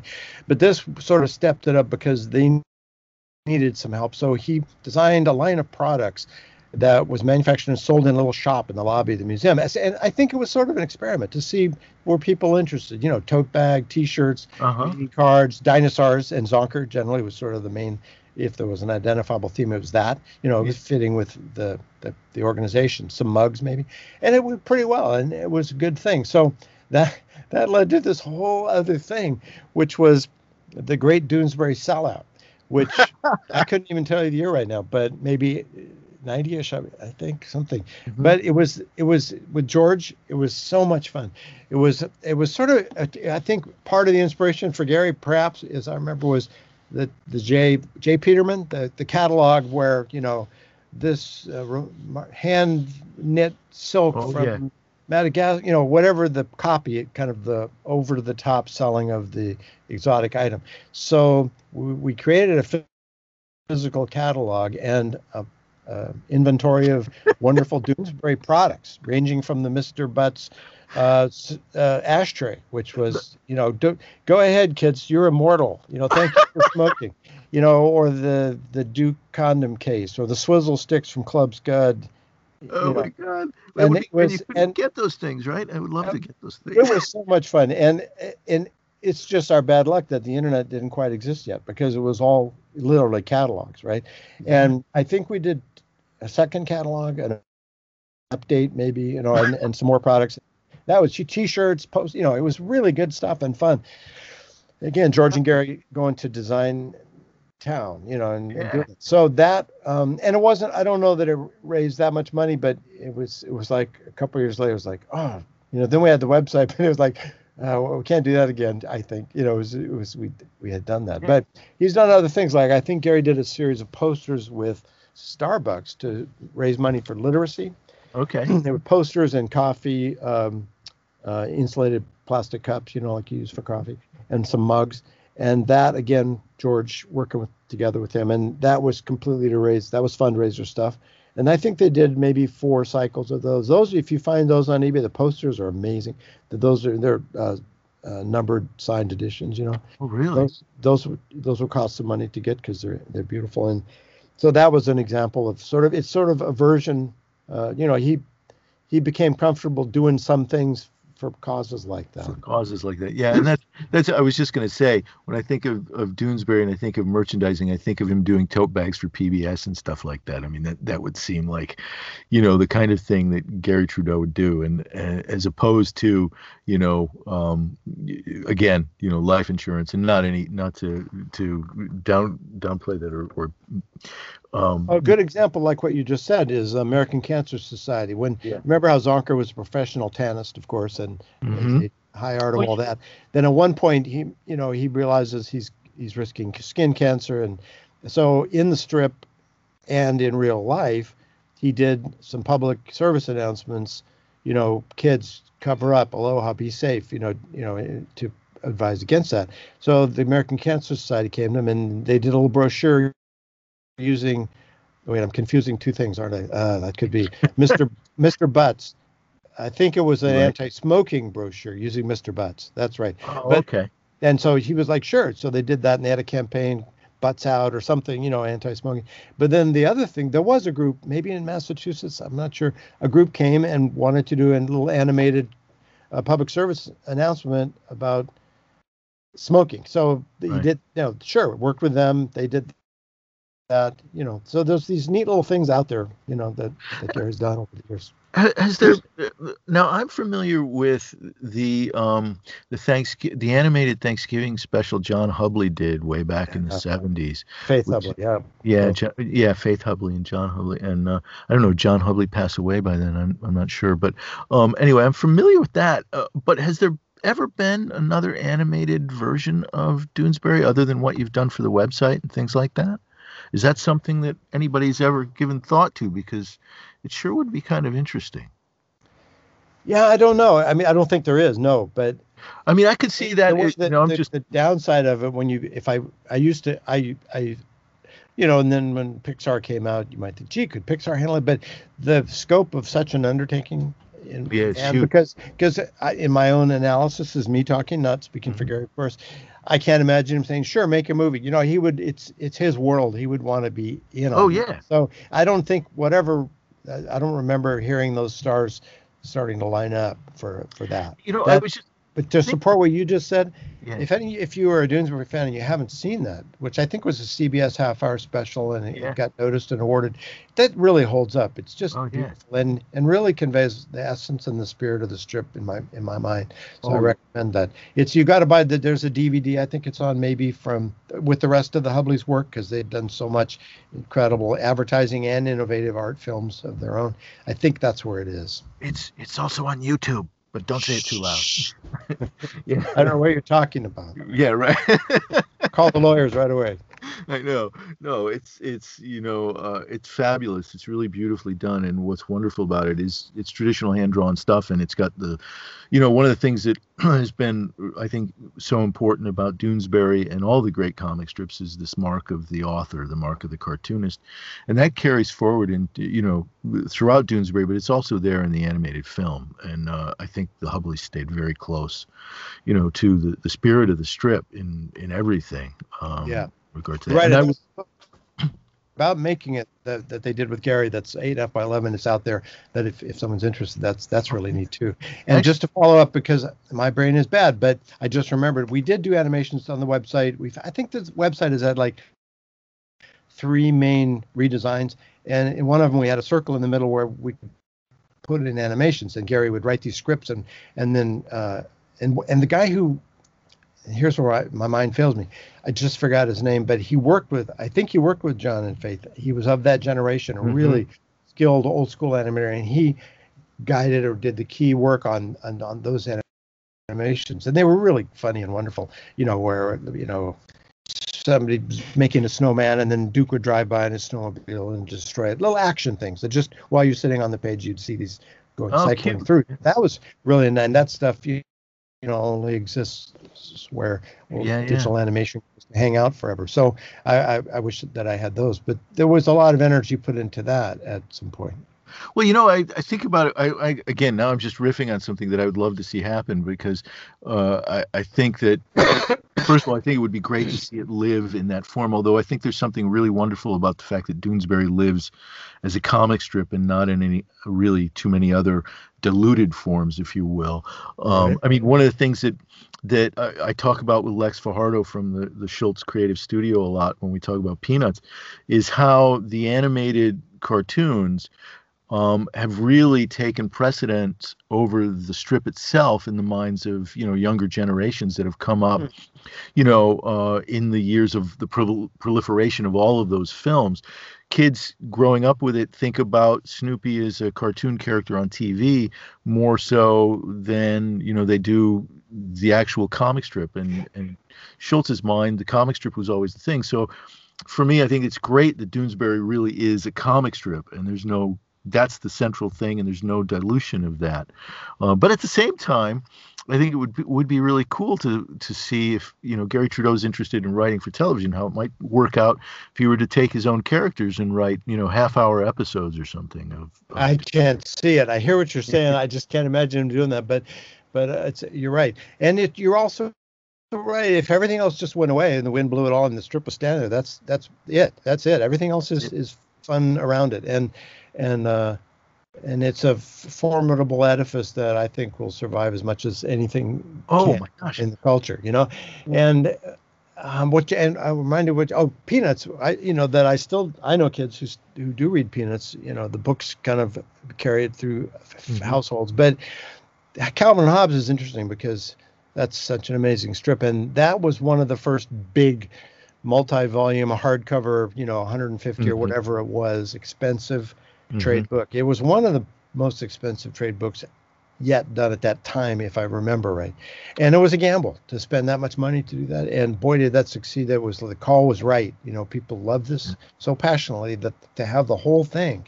And that, and I work in a bookstore, uh, not mm-hmm. this moment because of COVID, but uh, Oblong Books and Music in Millerton, New York, mm-hmm. on Fridays. And we, you know, the Calvin Hobbes sitting right there. We still that still moves, as do the Peanuts books. You know, the Peanuts. There are always people working on new versions of the strips and. Oh, yeah. Keeping it moving through, you know. Mm-hmm. Yeah, absolutely. And and Cal, well, Calvin and Hobbes is interesting.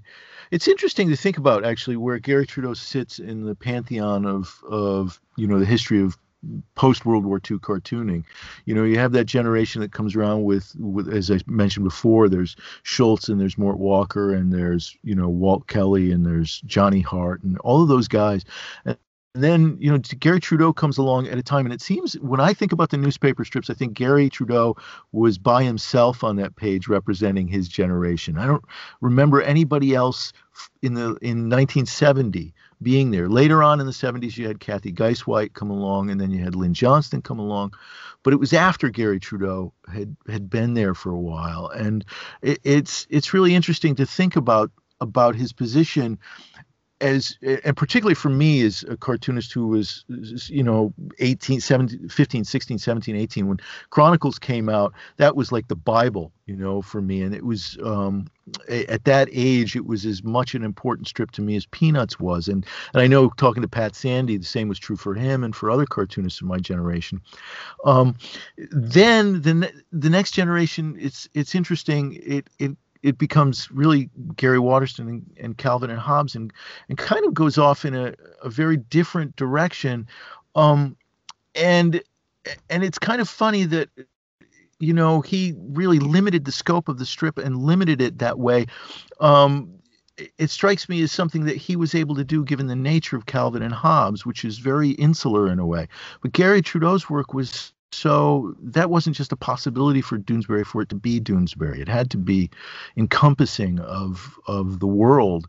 And in a sense, because it was encompassing and it has become such a, a history of American experience, you know, from 70 on, this whole 50 years, that um, really that kind of insular kind of moment that Calvin and Hobbes, you know, encapsulates wasn't isn't really possible for Doonesbury. It seems to be um, it's it's so much more open and so much more broad than that. And that and that seems when I compare it to other strips too, you know, those that have kind of closed down. I mean, for better for worse, maybe is the closest in the regard that it opens up its world and it's about life as it's being lived.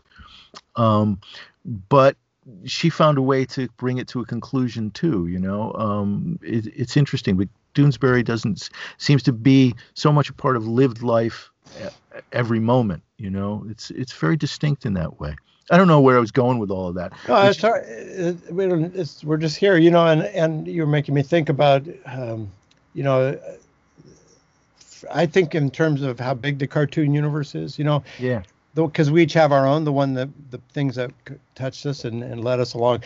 Like for me, it goes in my particular case, Steinberg, and and and uh, Steig from the New Yorker, those artists, and and mm-hmm. Mad Magazine, those you know, so it all flows. It's like all the rivulets that come together and and go wherever it goes. And and you know, Kliban was a huge emerging presence. You're like, okay, there's there's somebody that's a different space that no one's been in.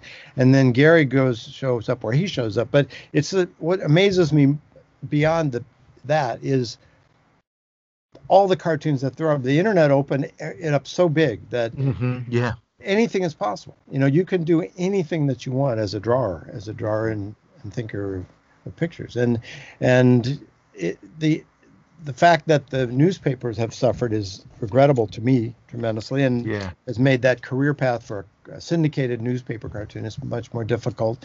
But you know, I don't think all uh, whether what the particular fate of that venue is. Uh, you know, it's it's cartoons are cartoons, and the work is going to find its way like water, you know, through through, and and it's a very positive time in that in the growth of opportunities and, and outlets and venues and that. And I'd like to make an abrupt turn right here mm-hmm. to say something I vowed I wouldn't forget. Okay, you guys were talking about pencils and inks, right? Yeah, and yeah. How Garry's the, the rap on Garry, you know, he'd draw in pencil and, and Don would ink it in as Todd does now. And it bothered me uh, sometimes if I would hear people saying, because when you say it's like it's the pencil and the ink, that doesn't tell you anything in and of itself because there are people, Spark even, who, you know, got a blue pencil sketch, say, or you know, there's sometimes a sketch and then the inking is when the decisions are made. But I knew from having seen the originals that in Garry's case, they're very tight drawings mm-hmm. and the mm-hmm. ink the drawing was exactly like the pencil drawing. And it bothered me that people, and then somebody wrote a, a, column really hitting him on that and make, you know, mocking him about that.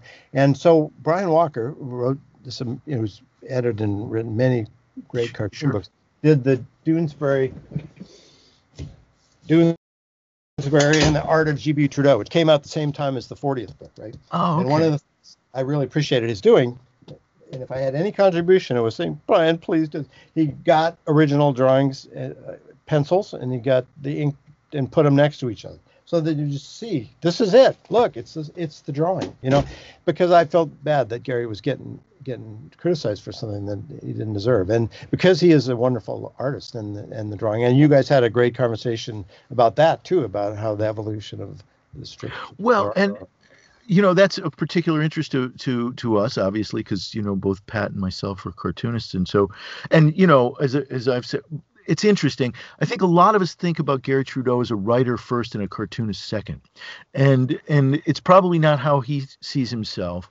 Um, and it's interesting because i think that that's not really true you know? I mean when i sit down and think about it the writing has always been so you know uh, so important in the strip in a way that um, I mean, you know, for all of the great cartoonists, writing is really important. It's just different how that writing plays out. And Garry Trudeau's, you know, work, the writing has got this um, th- this quality to it, that this conversational quality to it, and this this complexity to it, and, and partly because of the complexity of the strip itself, and also because of the issues it's dealing with. Um, but there's this naturalness to it that's always made it just, you know, for those of us who've toiled in this field at all, you know, have just been bowled over by because, as Pat was saying last week, he's got this quality of writing, you know, very funny very funny dialogue that is also extremely natural. It feels completely unforced you know? I was listening to him talk about how he structures a strip and how you've got to lay out you know the exposition in the first panel and it's got to go boom boom boom to, to the sorry i hit my my little microphone here. I was gesturing just and i hit my microphone. Um so but anyway the, he's got this you know there's the method you've got a, the template of how the strip has to flow in four panels okay we understand that but he's got this way of writing and this timing and this quality of dropping the punchline, which half of the time doesn't seem like a punchline, um, that is so natural that it just it, it's just so masterful. It, it, for those of us again, it just bowls us over. The cartooning is is hand in hand with that, and one of the things that's interesting to me is how it's moved from you know the simple um, approach to three quarter views, you know, knees up views that were typical of the strip back in the early days. And sometimes where the characters just fade off into the panel, you wouldn't have a complete illustration there. You just, you know, have kind of a Jules Feiffer figure floating in space, you know, whether it was Mike or BD or somebody, and the rest of the the scenery is imagined, you know. Um, as time goes on, it's become much more complex. And his one of the things I noticed that he does that I think is overlooked a lot of times is his camera views move around within a scene um, in very inventive and interesting ways, and uh, that are uniquely his own. I mean, his own kind of perspective, uh, his own kind of camera view. But that wasn't really there in those first 10 years of the strip, you know. Um, quite interesting how the strip changed visually after the sabbatical, uh, I think. It's become yeah, you're right very rich in its cartooning, and I think that's overlooked a lot of the times uh, as as we've you know we talk about it. That was an interesting period because he took the time off mainly to write the Broadway show and do that and the Rap Master Ronnie stuff. And but he has I've seen him refer to that as his woodshedding period where he, you know, to for his own interest and uh, he wanted to change it. And also, besides the factor of introducing, kind of bringing all the characters up to the present, get them out of college, send them off on their life paths, and and reset time in the strip. And and it was ingenious that then some of what happened, what happened between the beginning of the sabbatical and the resumption of the strip, was the Broadway musical, which does that. That's what the musical is. It's about the end of the Walden experience and people charting their paths ahead.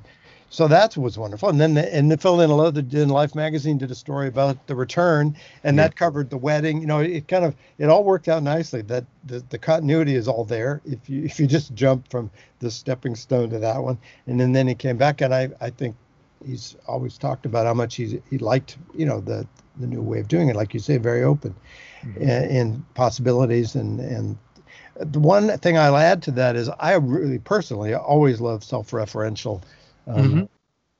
work, and he's had so much fun with that over the years.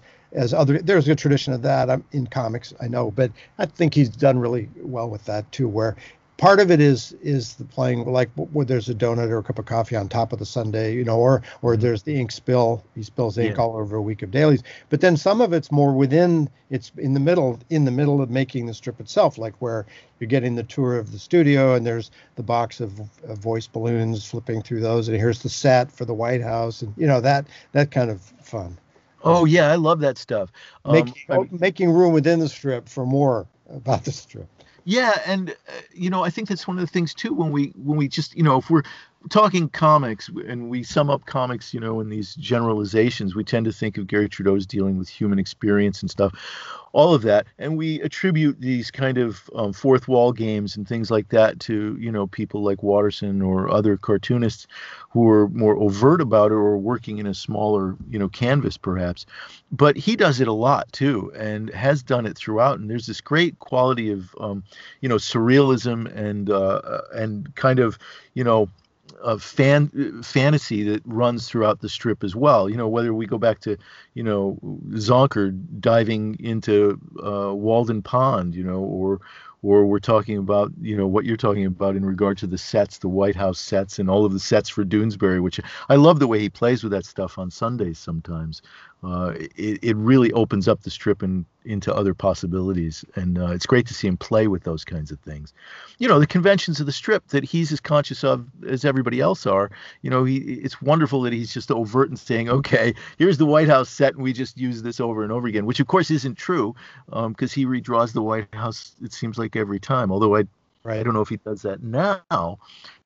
Uh, I don't. Boy, that and that's I don't painstaking work. Hey, just never... back to jump back what you said about we were talking about writing and drawing. To to my, you know, to writing is thinking and drawing is thinking. It also mm-hmm. to me, uh, mm-hmm. it's all that connects stuff. And Garry is a wonderful writer. And you you know you read the pieces. He wrote columns for the New York Times for a while. Opinion, you know, just really creative things where there'd be something happening that he wanted to comment on, and instead of doing a strip, it offered him a different way. In Time Magazine, he was a columnist there, and and those are really ingenious pieces of work. And and as a, a young editor, it was great uh, working with him because he shares that obsession with you know we get on the phone we'd be writing some copy and you know i'd write something he'd tweak it back and then we'd like spend call back wait, wait a minute maybe the comma should you know like that enjoying every detail of of writing itself you know obviously that's every day you see how artfully he packs the words into that strip mm-hmm. and there at that moment i just jump over like he's like sparky in that the challenge when you read peanuts i was would say to anybody who's pursuing cartooning is can you make any of those any are any of those words not necessary? Is there anything you can do to the words in this strip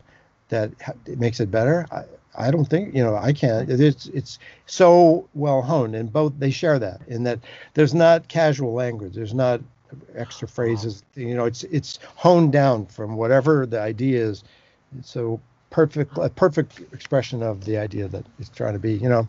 So how much editing really goes you know i mean have you seen him you know edit his writing? I mean uh, oh the strip, no no no he's had a series of editors. Lee salem like i said and sue roush is his editor now. And and you know and they i don't i've never seen that or know anything about that. I'm sure it's just just catch this well i mean like when he I guess what I'm referring to is like the process when you're sitting down to write a comic strip and you go through, you write one ver- one draft, you write another draft, you write another draft. I'm wondering if you've ever witnessed him oh, go through the process of that. I think what I've what he showed me of that is the notebooks he uses, you know, and and uh-huh. I think those are in Brian's book. I think he talks about that where, you know, just if he's cogitating on some subject, there's just lots of stuff that's fr- around that, bits of dialogue and little ideas of how this looks, and then that sort of raw material that he must mm-hmm. draw in. That, but I, I think as you, I must have heard the same thing you were talking about, where he's talked about, okay, of the six strips, here's how I work my way in. Maybe I'll get, you know,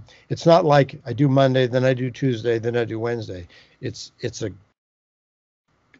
the whole thing, the gestalt of that unit of stuff, where you know, I want to end up here, so I start here, and then and then the clock is ticking, and that whole process that he goes through, which probably is different uh, in many times, but also has a, a sameness to the rhythm of it in his life. I would think, you know, in that the, the cycle of the week.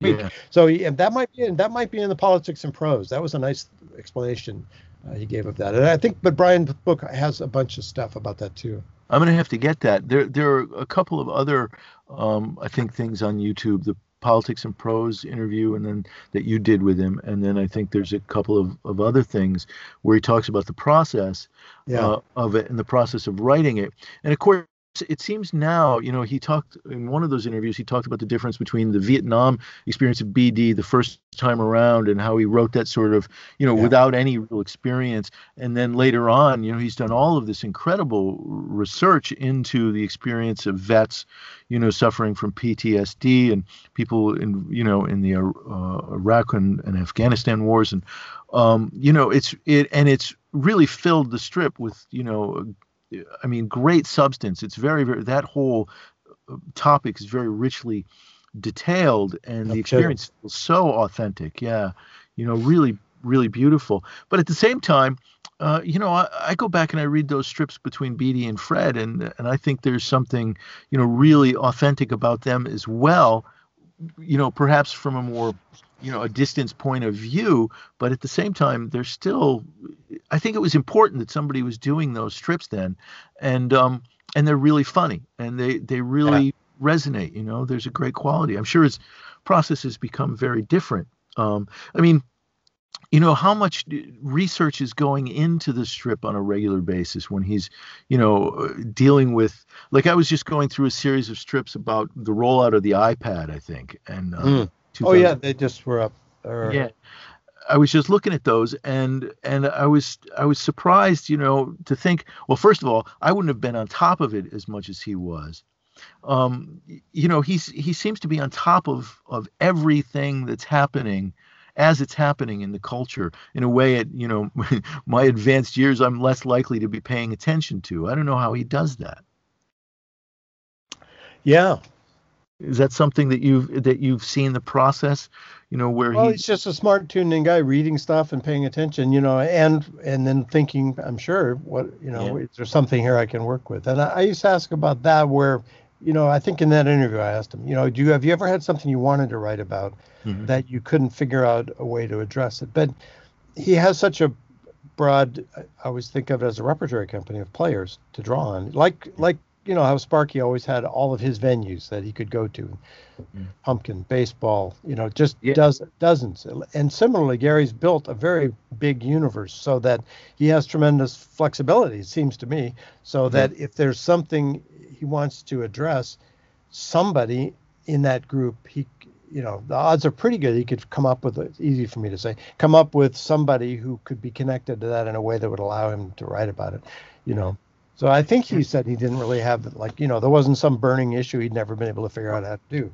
Going through the strip i can't imagine there's anything he hasn't touched on you know that was going on at one point or another. It's just it's extraordinary when you when you sit down and you read a big chunk of a year for example. It just yeah, seems like you know everything that was happening in some way or another has found a way into the strip, and that's because it's a it really is as funny and as satirical as it is and and as fanciful as it can be at the same time it's it's exactly life as it happened you know over the last 50 years.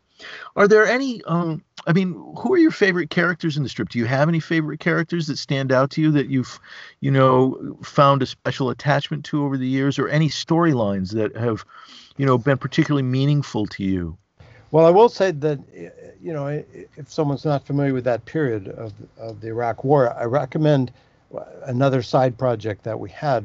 If you go to the Doonesbury site now and look in the drop-down menus, you'll see the Sandbox archive, and mm-hmm. that was came out of you know when BD got blown up and lost his leg, mm-hmm. and and Garry was going down to Washington a lot and doing research and getting to know soldiers, and all of that happened. We and the books about BD first, and then subsequently uh, Mel and Toggle. You know, uh, mm-hmm. BD lost a limb, Toggle had aphasia from a TBI, yeah. and Mel had military sex was a victim of military sexual assault. So those set of Warrior, the Warrior series, then we were.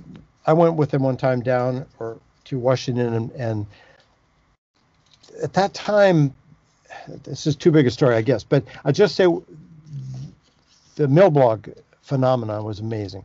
And with the deployment for that major war at that time, it, unlike any time in the history of American service and wars, that you could spend 20 minutes and build a website for yourself, and then while you were deployed, whenever you had access to the internet, you know, on the base or wherever, then you could post uh, what was happening you were doing, and then your family and friends could go, "Oh, good, he's okay." Here's a little story. Oh, that's good to hear. Know, whatever. You know, it was instead of so that blossomed for uh, incredible explosion of these sites, which had some concerns for security of you know military. Well, gee, don't put anything on there that gives away stuff.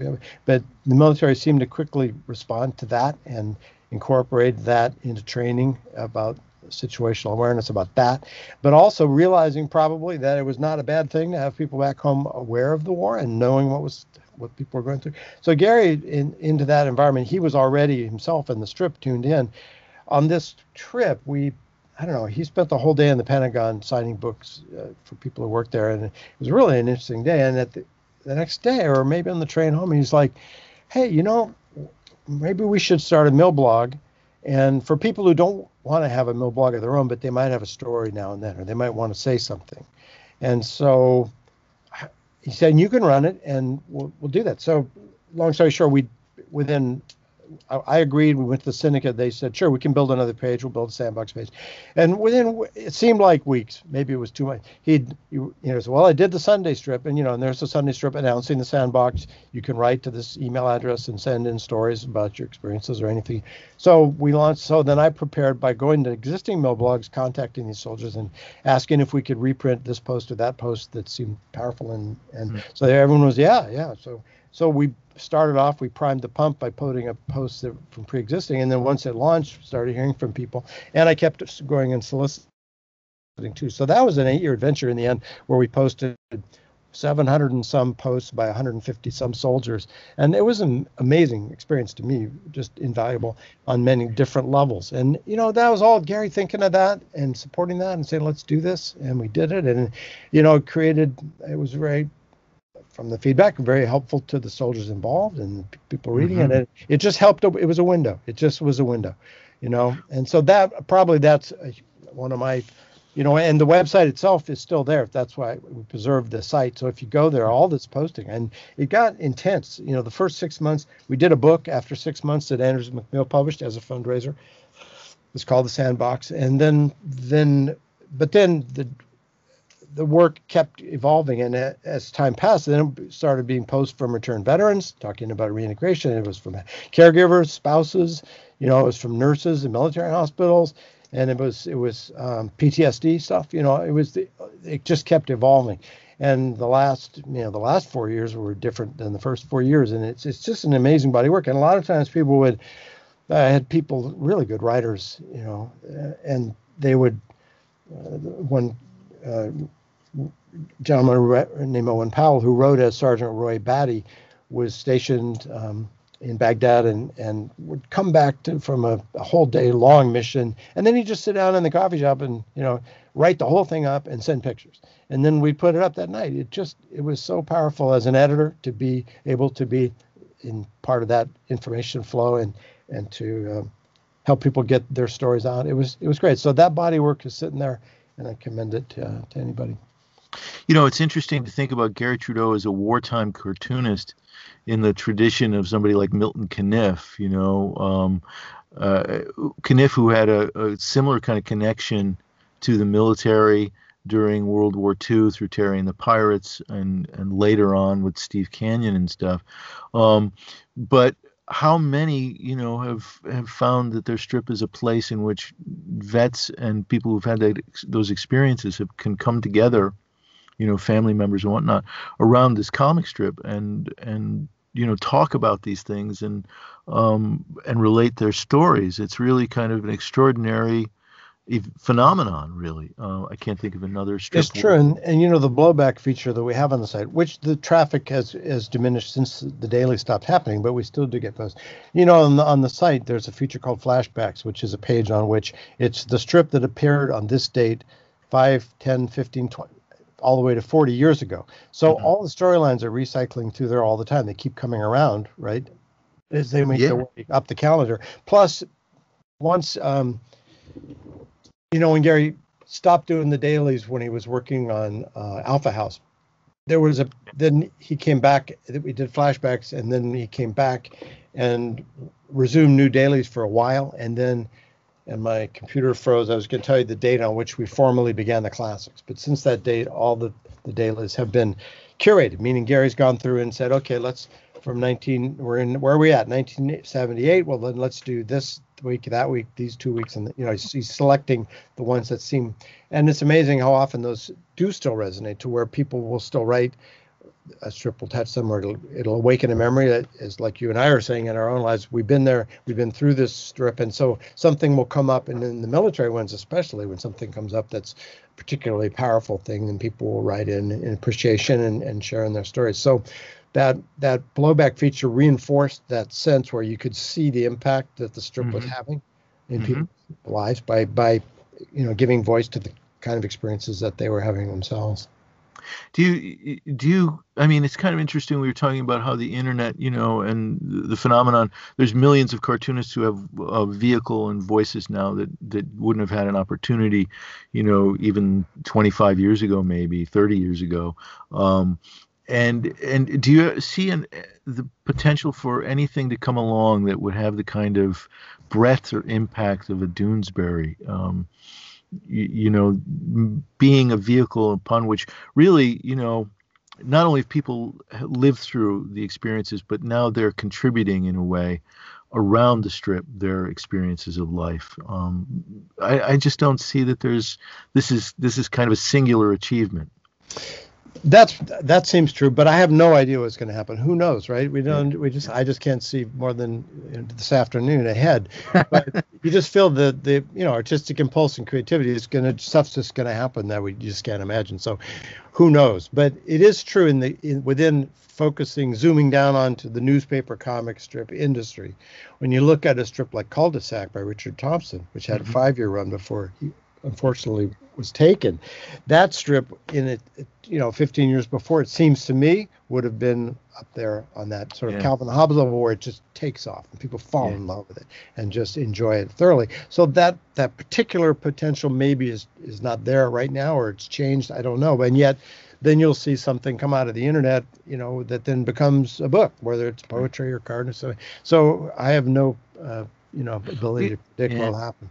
But you just figure, like with most of the comic strips that you like or the comic cartoons that you like, each one is unique, right? It's that person manifesting their consciousness in the way, you know, and God bless them, you know, they, they're, they're all separate, you know, like Winsor McCay, mm-hmm. whoever it is, they're all just wonderful. And, and Sure, and however long they last. Although you know the idea of, uh, I mean, wonderful thing about the newspaper business and the syndication business is that something like Doonesbury could last for 50 years, and I think you know, and the cartoonists make a very good living at it. Whereas, you know, I think we're we don't know if that'll happen or not. No, you're right. That's much harder. That that that is has completely changed and clearly changed. You're right. Yeah. The the the reassurance, and I don't know why I just jumped to this, but but then you you always take. Uh, some comfort in, like say Krazy Kat, amazing. Yeah. So it was, you know, I had 35 newspapers in its day. William Hearst loved it, so he kept it going. Or yeah. you say, you, know, you say Moby Dick. I mean, Melville stopped, uh, you know, his pub. That book was well reviewed in England, got some reviews here, sold 700 copies. You know, and, and some of his greatest stories were in a trunk at the time of his death, and he went just to New York City and worked. But so who knew? You know, who yeah. knew? you know you you don't know what the future is based on the present in that sense so the creative person you just want them to find a way to do the thing they're trying to do and then mm-hmm. what happens after that we'll see now you have you had um, involvement in other with uh, other comic strips uh, with other cartoonists and things of that nature i have some i have and too much to mention except to say i've just been very fortunate in that in publishing you know, I was able to, like I said, kind of gather a lot of my interest around. But um, n- nothing as extensive as this, that's for sure. yeah, I would think so would... grateful for to have the chance to work with Garry on this and George and everybody on this on this thing. You know. Sure, and, and it's and this particular project is absolutely beautiful. I mean, wonder wonderful things. I mean, the book itself uh, aside from you know the flash drive, which is great, but the book itself is also really beautiful. Um, I mean, you know, I, right? the whole package. You mean the whole package is beautiful. Okay, uh, short story before I forget. Okay, this I think. Yeah. Uh, again, I don't speak for Garry, but this is how I remember it. Was that they were thinking like White Album when it started, just oh, sort yeah, of yeah. because he's you know Garry's a Beatle fan, who isn't, and and the and the aesthetics of that thing so it's like, okay, that's we'll start like we're shooting for that. But the way it happened, decision after decision that they made, as I went, I'm just watching all this, it ends up being it, it ends up being let it be because you know it's black. It's it's the other one. You know, it just step by step they kept seeing what was possibilities, and once it was all put together, it's like, oh, it's the black album. Cool. Yeah. yeah. You know, and the art in the back, the portraits. You know, it, it it was so neat to see that just become perfect. Well, and talking about it's it's interesting too. Talking about you know uh, Garry Trudeau's pencil drawings. I mean, some the frontispiece of the user manual is this yeah. wonderful uh, picture of Zonker and um, Mike and JJ yeah. from New Year's Eve. What what year? 1986. That's was uh, from a poster that he did as a benefit for somebody. Yeah, oh, it's okay. gorgeous. Yeah, it's really wonderful, and it really does go to show. I mean, here's a guy drawing not only you know the characters, and and it's not just you know line drawings, but he's filled in all of the areas yeah. of black and and detailed all of the highlighting, shading uh, throughout, and it's really wonderful. And it's, there's a great freshness to his pencil drawings, and that's true too of the poster, uh, which you know, oh, it's, yeah, yeah. It's all pencil drawings. Um, all of those wonderful portraits of, wow, you know, how many characters are on that poster? I don't have it um, in this room with me, uh, but um, I haven't counted how many. 63. 63 characters. all drawn in these. Now, were those done specially for, or were they for yeah, this? Yeah, they were. As I recall, and I might be wrong. I think I think he started off like just like doing that, and then quickly saw, oh wow, those look good. They're, you know, they are. These aren't pencils to lead to inks. This looks good, so they just went with that in the end. Yeah, and, and the, the pencils. Got I mean, he's drawn, you know, in that way before, but but they became more, you know, like Mr. Butts. There's so much detail in them and lots of fun little. It that was just and look at the color too, George's color. Oh, I was just gonna say that. Yeah. yeah. Yeah. the color and the reproduction of the color uh, in this book is is beautiful. Also, I mean, you know, there's the, I mean, all the way through, it's a it's a beautiful book, and um, the reproductions are just terrific, and and the color at the end. Um, you know, it, it, the color of the strip is one of those things that I think it's really easy to overlook, but the color is really beautiful. You're uh, right. The Sunday strips, I mean, George has been doing this for a while, but like again, I just say the same thing. The two of them create stuff. This Sundays, I mean, sometimes like you, if you, you know, when you're reading online or in the paper, like I just flipped open to 2017 the mm-hmm. Sunday that's featured there. It's tattoo parlor, right? And Zip's uh-huh. in there trying to pick his tattoo. And in the background on the walls are these incredible tattoos, these tiny in the guy's arm. And it's just right in there. You can just not even notice it, kind of. But they, they there's a lot of beauty in these Sundays. It's just wonderful seeing them. You kind of take your breath away. And the first time, the first time he did the COVID character recently was great. Mm-hmm. So yeah, it's a, they're they're in a real nice groove and have been for a while with color on the Sundays. Yeah, and and you know it's interesting too here in the Sundays. I'm looking again. You know, the comic the comics page has its limitations in terms of what it allows in terms of uh, you know the panel distribution and all of that, um, and the size. And you know, as a cartoonist, you have to find a way to work within it. And again, I was talking about you know how he has gone from you know in the mid 70s that kind of three quarter view that was very prevalent in most of the setups which by the way as young cartoonists coming around wanting to do comic strips back in those days we all did that. I, I berkeley breathed does it all the way through um, bloom county and before he even visually before he sort of becomes his own guy you know? But you can see that that was what we were all doing because of gary trudeau and um, and it's really remarkable to see these later strips and and think about them in terms uh, visual terms and just how he he's found ways of doing these very rich visuals um, still with a kind of limited information but you, you're never your camera is never s- situated in one spot you know? The camera is moving around the characters and, and sometimes in ways that is is elegant and and complex as as uh, as Caniff's work. And I was I was doing a thing about Caniff for a class I teach, and um, and talking about how he moves his cam- his camera around, and you know I, I use that word you know uh, just as a whatever, yeah, yeah. a representation of, of what a cartoonist does, but you know Garry it, Garry Trudeau's doing that too. Maybe not quite as extensively. We don't have the uh, you know above ground shots that we get so much in Caniff, but we do have this you know this sense of mo- of motion of moving around these characters, of these characters living in real space, which is really uh, very. It's made the strip so much richer visually. You know, although I loved it the other way too. I mean, because he's he's one of those cartoonists you just he's got this likability factor, you know, that uh, figures into his cartooning, I think, and has always been there from day one. But um, that's true. Even even the despicable character is like. Oh man, right, right. That's true. And and just to ref, to refer to the color comment, I was just thinking, uh, you know, uh, how um, uh, Little Nemo in Slumberland, that mm-hmm. that incredible color thing. This Garry and George are, are getting as close as you can get, I think, but and as you remember, certainly the, from our time as kids, right? The Sundays, you know, Peanuts used really bold colors, you know, and and to be at a level of, of subtlety like they're doing now and fading yeah. things and all the textures, you know, it's a really good and it's it's it's it's uh well, it's yeah. just the way that you know I'm looking at a strip from 2014, and I'm, I'm looking at you know um, Mike and and the character Skid, and they're yeah. in the grocery store, and just looking at the way the color is faded off where the light hits my the back of Mike's you know shoulders, and um, oh yeah, yeah you know the top of his hair there's a subtlety to you know the the way light impacts a form. Uh, and this is true of the strip that's up on uh, from 2010 that's up on my computer right now. Zonker um, is talking to Boopsie in the kitchen, and you know the light there again, this softness of it just really resonates with the, it gives it a kind of volumetric quality, which again, you know, he's imbued his line work with and and really wasn't there in the early days. But now, you know, everything's very round and volumetric and got a great sense of form. Um, but the the it's it's nice to see how the subtlety in the coloring also accentuates that. Yeah, and I got one more one more color chip, and then I probably should go.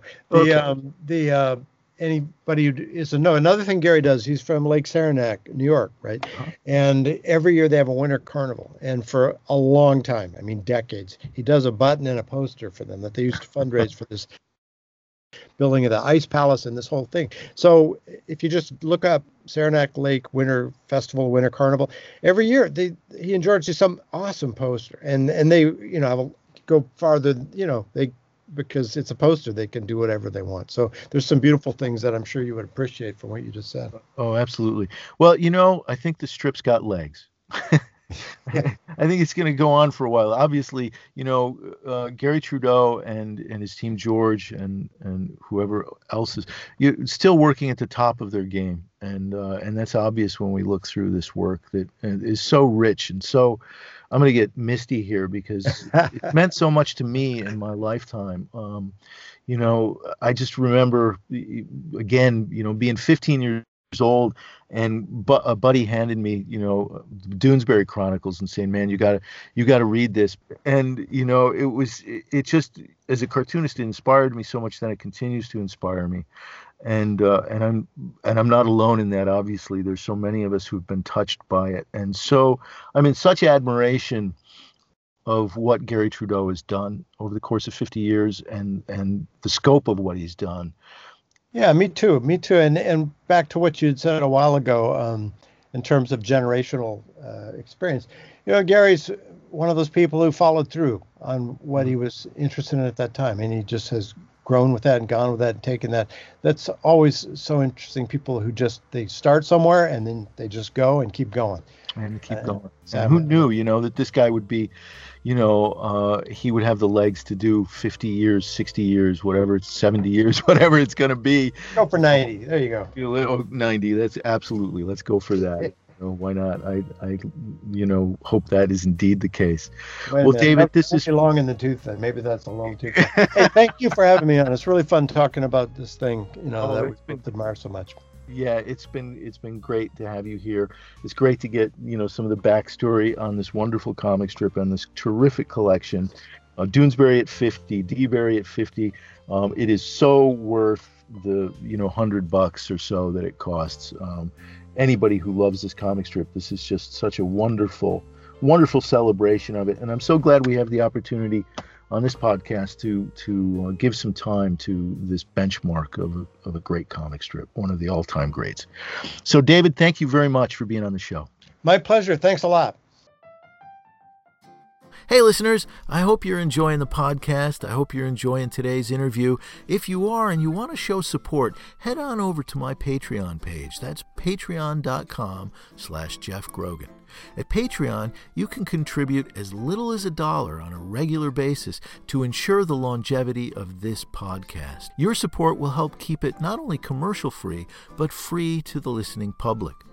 And in exchange, you'll get some pretty neat stuff. There are at least three different tiers. Each level offers its own distinct rewards. So check it out today at patreon.com slash Geoff Grogan, G-E-O-F-F-G-R-O-G-A-N. Any amount is welcome, and your support is greatly appreciated. Thanks again, and that's patreon.com slash Geoff Grogan. So my thanks again to David Stanford for taking such a big chunk out of his day and sitting down and talking with us all about Doonesbury and uh, his work with Garry Trudeau over the last 30 years and the breadth of this extraordinary comic strip. What a great achievement. And uh, how many of them can we say have, you know, reached this far, have, have lasted 50 years and uh, not too many anymore. So, yeah, it's it's one of a kind. And uh, I'm so thankful it's been part of my part of my world, and I hope you are too. Head on out and get that copy of uh, DBury at 50.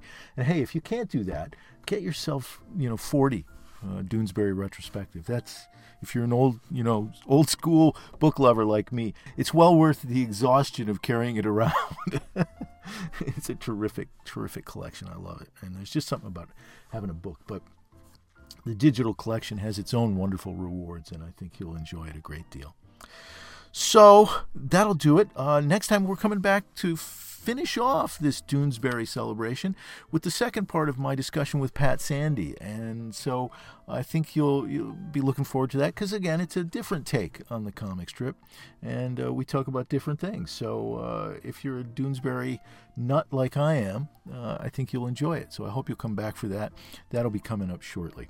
You can follow me on Instagram at Grogan Geoff, G R O G A N G E O F F and my new work, Green Screen, at Green Screen Comic on Instagram. You can pick up a print copy at etsy.com slash shop slash Geoff Grogan Art. Or, let's see, what's the other thing? Uh, it's available on Comixology for digital download on February 10th, and I think uh, I'm excited about that too. So, one way or the other, you can pick up my latest work, Green Screen that should do it for now. It's been a long episode, quite a long day. You're probably exhausted and ready to go, get to doing whatever it is you're you're doing with your day. I hope it's productive. I hope it's a wonderful day for you wherever you are. And uh, once again, as always, thanks for listening.